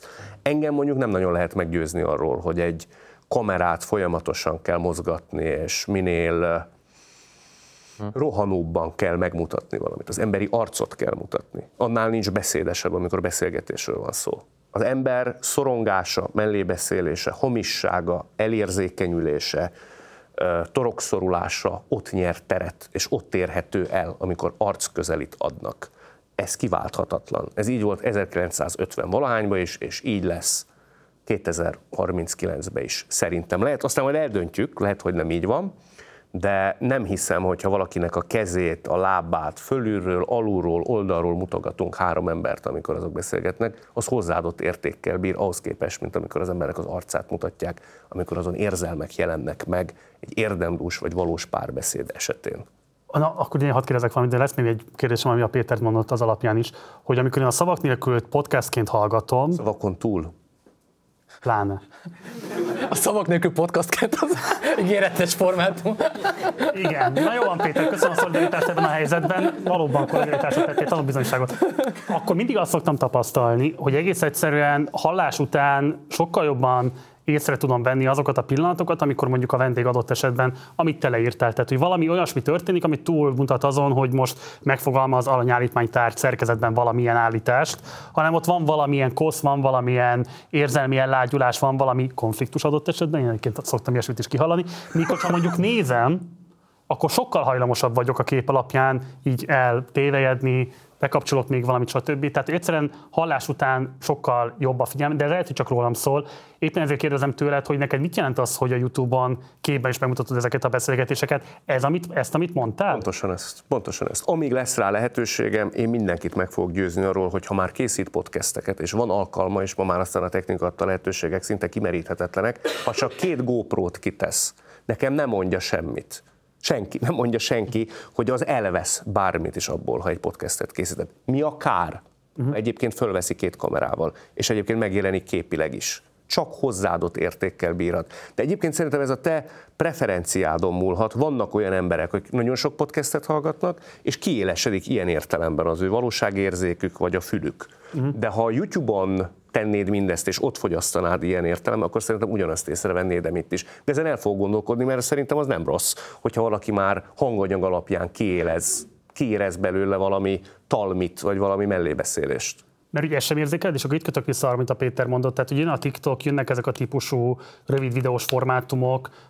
Szerintem valóban egyébként nagyon izgalmas az, hogy ez milyen kihívások elé állítja az újságírást, a tartalom előállítást és így tovább. Tehát, hogy például mondjuk emiatt is nem lehet az, hogy egy ponton túl azt mondod majd, hogy nem mutatom meg képben, mert annyira inflálódnak a képek ebben a kortárs társadalmi viszonyrendszerben, hogy azt akarom, hogy a figyelmed legyen meg, és azt a szemeden keresztül már nem tudom elérni. Nem tudom elérni, hogy oda néz arra kurva ötven percre, amíg beszélgetek valakivel, hanem hallgass, mert talán, talán a füleden keresztül még tudom ettől a spektákulummentes világban valahogy egy pillanatra megnyerni az érdeklődéssel. Szerintem amíg lesz lehetőségem, kiteszem a kamerákat, de hogyha csak és kizárólag podcast lesz lehetőségem, az sem mond ellent annak, hogy mély, hosszú, tartalmas emberi beszélgetéseket lehet nem tíz percben és tizenöt percben folytatni. Arra nagyon emlékszem, amikor a, a pandémia kitört, kétezer-húszban, akkor csináltam egy tíz-tizenegy részt, azt hiszem az volt a műsor cím, hogy mi lesz velünk. Már nem emlékszem a címére, hogy hogyan tovább. Na, akkor bocsánat, akkor ezért, csak ezért mondtam. Mert jó volt a szava. És az volt a lényege, hogy tizenegy általam okosnak tartott embert megkérdeztem arról, hogy miképp fog átalakulni a világ, ha véget ér mindez. Egyáltalán átalakul-e? És a médiáról Kolosi Péterrel beszélgettem. És én akkor egy zoomon készítettem, lévén be voltunk zárva. És én nagyon hittem abban, hogy itt tulajdonképpen nem kellenek majd kamerák. Kiteszünk két laptopot, és a világ másik végén Julia Roberts-el fogok beszélgetni. Most túlzok nyilván, de hogy ez megkönnyíti, olcsósítja, praktikussá teszi a műsorkészítést. És a Kolosi azt mondta, hogy ebbe én ne higgyek. Egyáltalán nem adja vissza ezt. Uh-huh. Hogy egymás szemébe nézve beszélget két ember, az, hogy kiteszünk egy laptopot. Én ezt nem hittem el. Akkor átbukott az újban készített következő műsorom, hogy a fal adja a másikat. Nem érdekelte az embereket az, hogy nem egy térben születik meg az az áramkör, aminek meg kell születni egy jó beszélgetéshez. Ez kihagyhatatlan. Ha ebből indulunk ki, és ennek a talpazata mégiscsak az, a régi iskola, amiről én idáig beszéltem, és még a Zoom se, és az olcsóság, és a pragmatizmus sem tudta felülírni, én bízom abban, hogy ilyen értelemben a TikTok tán leváltani nem fogja mindezt. Ezt akarom kérdezni, bocs, egy utolsó ide. A TikTokot te lehetőségnek érzékeled műsorkészítési szempontból, veszélynek érzékeled, vagy alapvetően nem érdekel, mert nem tekinted médiumadnak? Hát egyelőre az utóbbi, de kénytelen leszek rajta változtatni, mert mindenki mondja, hogy kénytelen az ember valahogy rákerülni. Én inkább promóciós felületként fogok rá tekinteni. Időnként elküldik nekem, hogy bizonyos nézők kikapnak pár másodpercet az interjúból, igen, igen, igen. És ezt fölteszik. Én nem vagyok fönn a TikTokon, tehát ez még várat magára, Peti előrébb jár nálam. De ilyen értelemben én örülök. Mindig mondták, hogy ezt miért nem tereljük jogi útra, hisz ez a tartalom nem az övék. De ha ő oda tereli az én YouTube csatornámra, hát akkor én csak köszönettel tartozom neki. Ilyen értelemben én nem vagyok rigorózus. Szerintem, ha már van egy ilyen lehetőség, az a valószínű, hogy élni kell. Márpedig promóciós célból. Tehát a fiatalok, és jó részt olyan emberek vannak fönn, azt hiszem, akik ilyen harminc alattiak, érdemes őket becsatornázni. Lehet, hogy nem, hát te ellentmondasz, hogy, hogy lehet, hogy érdemes őket becsatornázni a jövő nézőiként, hogy ha az ember tényleg komolyan gondolja, és én komolyan gondolom, hogy még tíz-tizenöt év múlva is ezt akarom csinálni, lehet, hogy már érdemes velük ilyen értelemben barátságot kötni. De akkor ez azért való, annak az az igazolása, hogy a technológia is alakítja, vagy legalábbis limitálja a műsorkészítői ambícióidat, vagy lehetőségedet, játékteredet. Hát én, nekem van egy ilyen nagyon közhelyes Paulo Coelhós mondatom, hogy ha nem lehet úgy, ahogy szeretnéd, akkor szeresd úgy, ahogy lehet. Tehát akkor alkalmazkodj erre a helyzetre. Tényleg olyan azért. Abszolút, ezért mondtam, fölkészítettelek. Tehát akkor alkalmazkodni kell. Tehát öt év múlva valószínű, hogy valamit módosítani kell majd azon, hogy az ember rádiókba készít műsort, hogyha ennyire felgyorsul majd a A, a, a figyelmi igény. Én azért szkeptikus vagyok, szóval én emlékszem, amikor azt mondták, hogy jön az internet, és teljesen bedarál minden beszélgető műsort. Élő embert nem fog érdekelni az, ami régen történt, hogy két ember beszélget, és beszélő fejek vannak. Én ma már azt látom, hogy zenészek is sokszor inkább ezt az utat választják, mm. hogy elkezdenek beszélgetni, mert azt gondolják, az olyan nagyon könnyű, hogy leülünk, és akkor beszélgetünk, mert mi kell hozzá, két kamera, meg egy vendég. Úgy én továbbra is azt gondolom, hogy ez eltüntethetetlen lesz. Ha a TikTokon, a TikTokon, mondjuk azt nehezen tudom elképzelni, hogy tizenöt másodpercben valaki beszélgessen, de ki tudja. Csak egy záró kérdés. Ugye az egész beszélgetést, a két, tehát két blokk közötti átvezetés alatt megnéztük az Orbánnak a tegnapi videóját, amit a Facebookra rakott ki advent első vasárnapján, és amit szerintem itt nagyon izgalmas az az, hogy hát gyakorlatilag ugye a politikai szféra is egy influencer mezővé változott. Amit te is mondtál, hogy a reklámlogika olyan brutálisan érhető tetten, gyakorlatilag minden szférában, tehát nincsen autonómiája a politikának, nincsen autonómiája az újságírásnak, nincsen autonómiája a művészetek egyikének sem, mindent ilyen szempontból a spektákulum logikája határoz meg. Ezért engem nagyon érdekelne titeket, hogy, hogy, hogy ebben milyen kitörési lehetőséget láttok. Tehát, hogy ö, én értem a, az Endrének a szakmai optimizmusát, és azt is gondolom egyébként, hogy van igazsága abban, hogy, hogy, hogy, hogy ha van elkötelezettség és van ilyen típusú szívósság, akkor annak előbb vagy utóbb valamilyen típusú eredménye lesz. De azért mégiscsak azt lehet látni, hogy tömegek számára még sincs. Tehát nagyon sok újságírói karriert látunk, pusztán csak amiatt bedőlni, hogy például média tulajdonosok milyen döntéseket hoznak, hogy a platformok mennyire limitált lehetőséget biztosítanak a kibontakozásra. Tehát ugye a legszívósabb hozzáállással sem lehet föltétlenül egyéni szinten a rendszer egészét megváltoztatni. Szóval, hogy hol van ebből szerintetek a, a kitörés, azon kívül, hogy nyilván mindenki legyen szorgalmasabb, és mindenki legyen elhivatottabb, vagy válaszolja a hivatást, amihez így tud viszonyulni. De ha megtette, és közben mégis az látszik, hogy borzalmasan kemény határai vannak az érvényesülésnek, és az autonómiának, leginkább ezt mondom, az önrendelkezésnek. Szóval, hogy ezt hogyan lehet tágítani?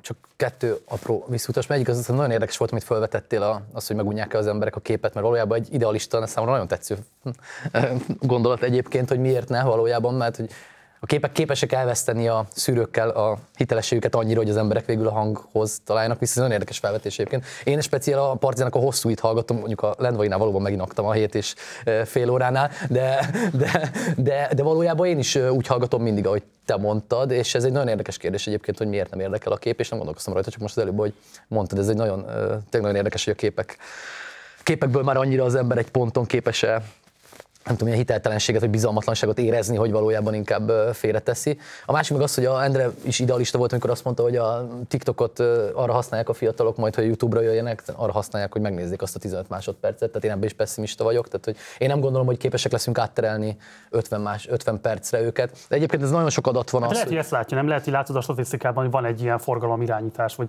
forgalomszerzés, nem? Növekszik, az biztos, hogy növekszik.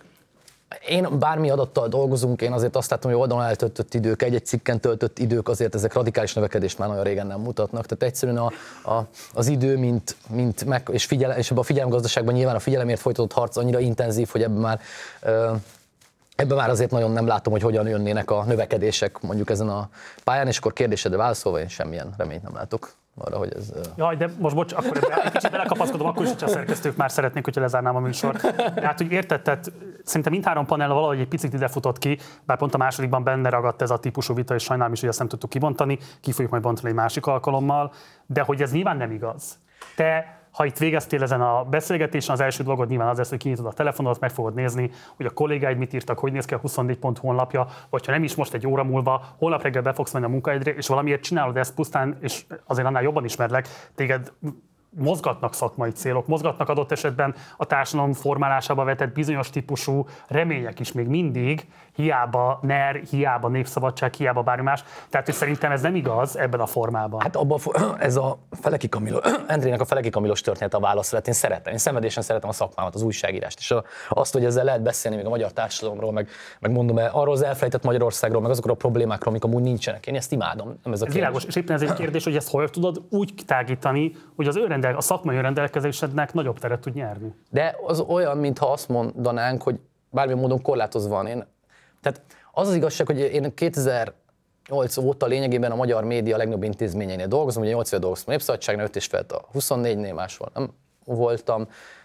Én láttam, nagy, tehát egész életemben csak nagy házakat láttam ilyen szempontból, vagy nagy, nagy újságokat. És, és azt a típusú korlátozó keretet valójában nem érzed a mindennapi munkába. Tehát ugye ez a, ugye ezért mondtam az a teljesen és semennyire válaszra visszatérve az elejére, meg ezért mondom, hogy a nagy rendszerhez és az egyén viszonya megint kezelhetetlen, mert nem az, hogy a te működésed, az tud működni ebbe teljes autonómiával, és abba, amikor már persze a világot akarod megváltani, akkor beleütközöl, hogy nem fog menni. De ha az a kérdés, hogy holnap jó újságot sem tudunk-e csinálni huszonnégy, akkor az, arra meg az a válaszom nyilván, hogy igen. Tehát ugye, és a kettő nincs ellentmondásban egymással, ha meg ellentmondás van, akkor erre mondom, hogy inkonzisztenciákkal is együtt fogunk élni még a következő időszakban, mert, mert, mert a, amikor újságot csinálsz, akkor nyilván a te szenvedélyed, ezt ezzel a nyomással csinálod, ezt szereted, ezen az adrenalin mennyiséggel, ezzel a kihívásrendszerrel, ezzel a valósággal, ami itt van, tehát ami körbevesz, és azt vagy elfogod létező realitásnak, vagy, vagy tényleg nem, tehát különben nem tudsz dolgozni. Tehát hogyha azon gondolkodsz, hogy, hogy most érted, a Partizán ugyanez, van egy ilyen típusú ö,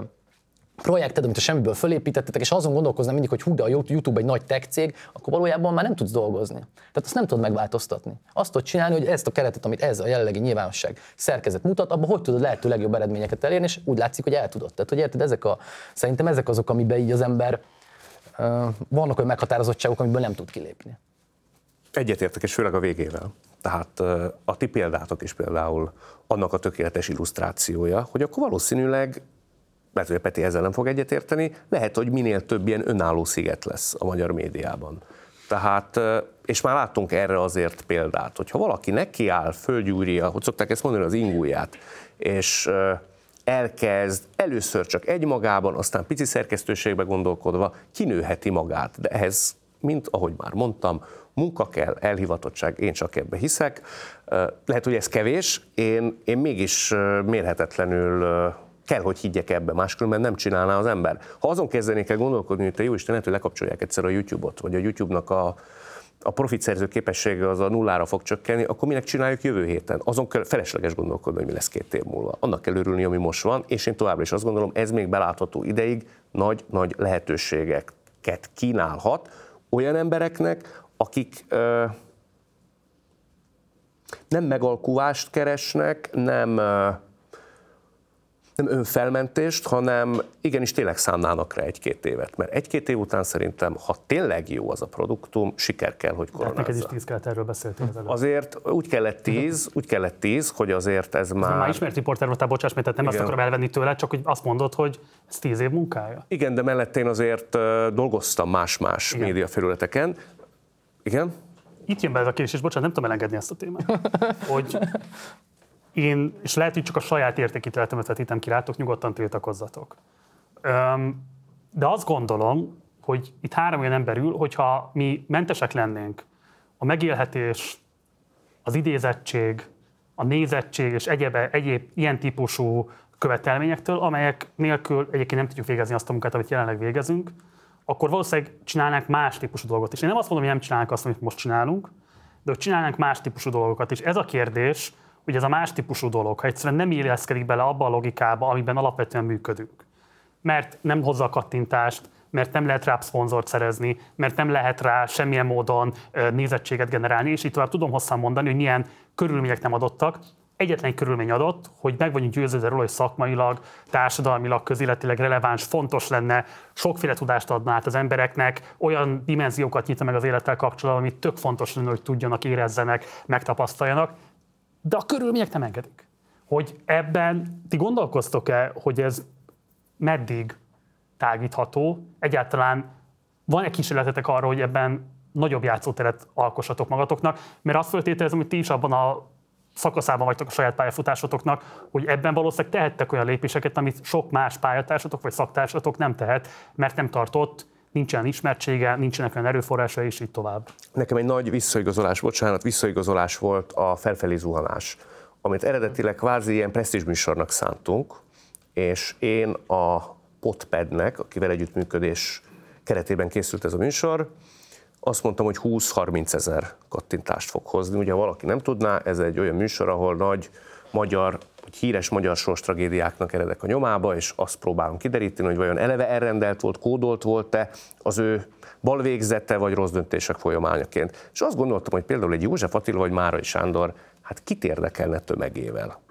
És van, amelyik már száz-százhúsz ezeret hozott, de volt, ami kétszáz ezer közelébe járt. Nekem ez győzött meg. Engem ez győzött meg igazán arról, hogy az értelmes beszédnek, amire azt gondolná az ember, hogy ez egyáltalán nem kurrens ma már, mert lehet, hogy az Ámbó Jimmy-t megnézik, de a Csád Gézára vagy a Csontvárira azért nem gondoltam volna, hogy ötven-hatvan-hetven ezerig elmegy.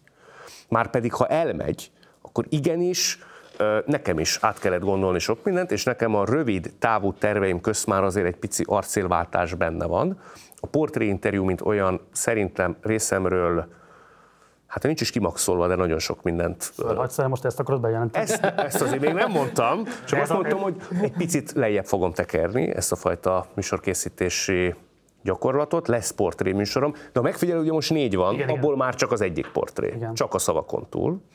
Ugye a másik az az élnió, az se arról szól, hogy százezreket vonna be feltétlen, az is egyfajta misszió, ha úgy tetszik, a felfelé zuhanás is misszió ilyen értelemben. Tehát igenis, szerintem az ember, ha már megteremtette azt a kreditjét vagy hitelességét a nézők szemébe, hogy adott esetben élhet azzal az illúzióval, hogy végső soron azt csinálja, ami őt érdekli, és talán azt gondolja, hogy másokat is fog érdekli, érdekelni, előbb-utóbb lesz ennek követője. A Csak azért is, és a Nem adom fel című műsort ugyanezért indítottam, mert mindenki le akart róla beszélni. Hogy kit érdekel az, hogy én elmegyek egy roma telepre, és beszélgetek ott rossz sorsú emberekkel, csak hogy hogy vannak, és egy pozitív példát kikapok. Nagyon sokan nézték, hála jó Istennek, nem minden részt, volt, amit nagyon sokan néztek. Az ember szerintem, ha már nem feltétlen hajhássza kattintást, akkor tehet ilyesfajta gesztusokat magának, meg a nézőknek is. Lesz követője. Az emberi, jó szándékból elkövetett műsoroknak, amiben tartalmas beszélgetések illúziójával élünk, igenis lesz nézője. Ha tudsz egy jobb végszót, csak akkor szólalj meg ebben ha. a helyzetben, Péter. Ha nem, az jó végszónak szerintem? De egyébként az a baj, túl sok minden jut nekem is eszembe arról, amit mondtak, mert a, ugye azt hozzátartozik, hogy szerintem azért a Csontvári nézettség az sokkal inkább a szupersztár társadalomból fakadsz, sem mint Csontváriból. Tehát a, szóval ezek inkább már a kadarkai brandnek a számai, nem pedig a Csontvári számai. Tehát ebben az értelemben szerintem ez egy nagyon, ez egy nagyon másik logika és nagyon más magyarázat arra, hogy bizonyos tartalmak miért futnak, és miért engedheted meg magadnak, hogy mivel foglalkozol, mert a szupersztár társadalomban a szupersztárok, most a szupersztár nyilván, azt hiszem Piketty hívta így, és a, ugye nyilván itt a LeBron James és a Orbán Viktor és a más-más kategóriában Kadarkai Endre, az ugyanazt jelenti nyilván ebben az ügyben, hogy, hogy a hozzájuk kapcsolódó és a személyükhöz kapcsolódó tartalmakról van szó, nem pedig magáról a tartalomról, amit mondasz. A másik, ugye mind a ketten felvetettétek így részint ezeket a kisebb műhelyeket, vagy ilyesmi. Én ugye nyilván nagy intézményeknél dolgozom, és ezből kifolyólag nyilván a személyes elkötelezettségem, meg a pozíció meghatározza bizonyos értem a világlátásomat, hogy szerintem azért a nagy intézmények nélkül sokkal nehezebb Magyarországról valóságot megmutatni és elbeszélni. Az, hogy egymillióan tutira megnéznek egy újságot egy nap, az azt jelenti, hogy az egymillió embernek egy való, van hozzáférése valamilyen módon hírekhez. Ha elkezdjük kis szerkesztőségekké farigcsálni, melyeknek a teljesítménye, vagy a, vagy, a, vagy a munkája biztos, hogy akár magasabb színvonal, vagy ugyanolyan színvonal, nem erről van szó, csak az elérése sokkal kisebb, és sokkal specifikáltabb módon ö, ö, képesek bemutatni a valóság egy-egy szeletét, vagy a média egy-egy szeletét, akkor valójában hiányozni fognak azok a, azok a nagy keretek, amiben az ember hozzáférhet a, a, az országról szóló képehez. Egyébként bizonyos értelemben igen. Pető Péter. Ilyet volt a jó végszó. Kadarkai Endre. Nagyon köszönöm mindkettőtöknek, hogy hétfő este időt szántatok ránk, és elfogadtátok a meghívásunkat. Gyertek majd máskor is. Örömmel.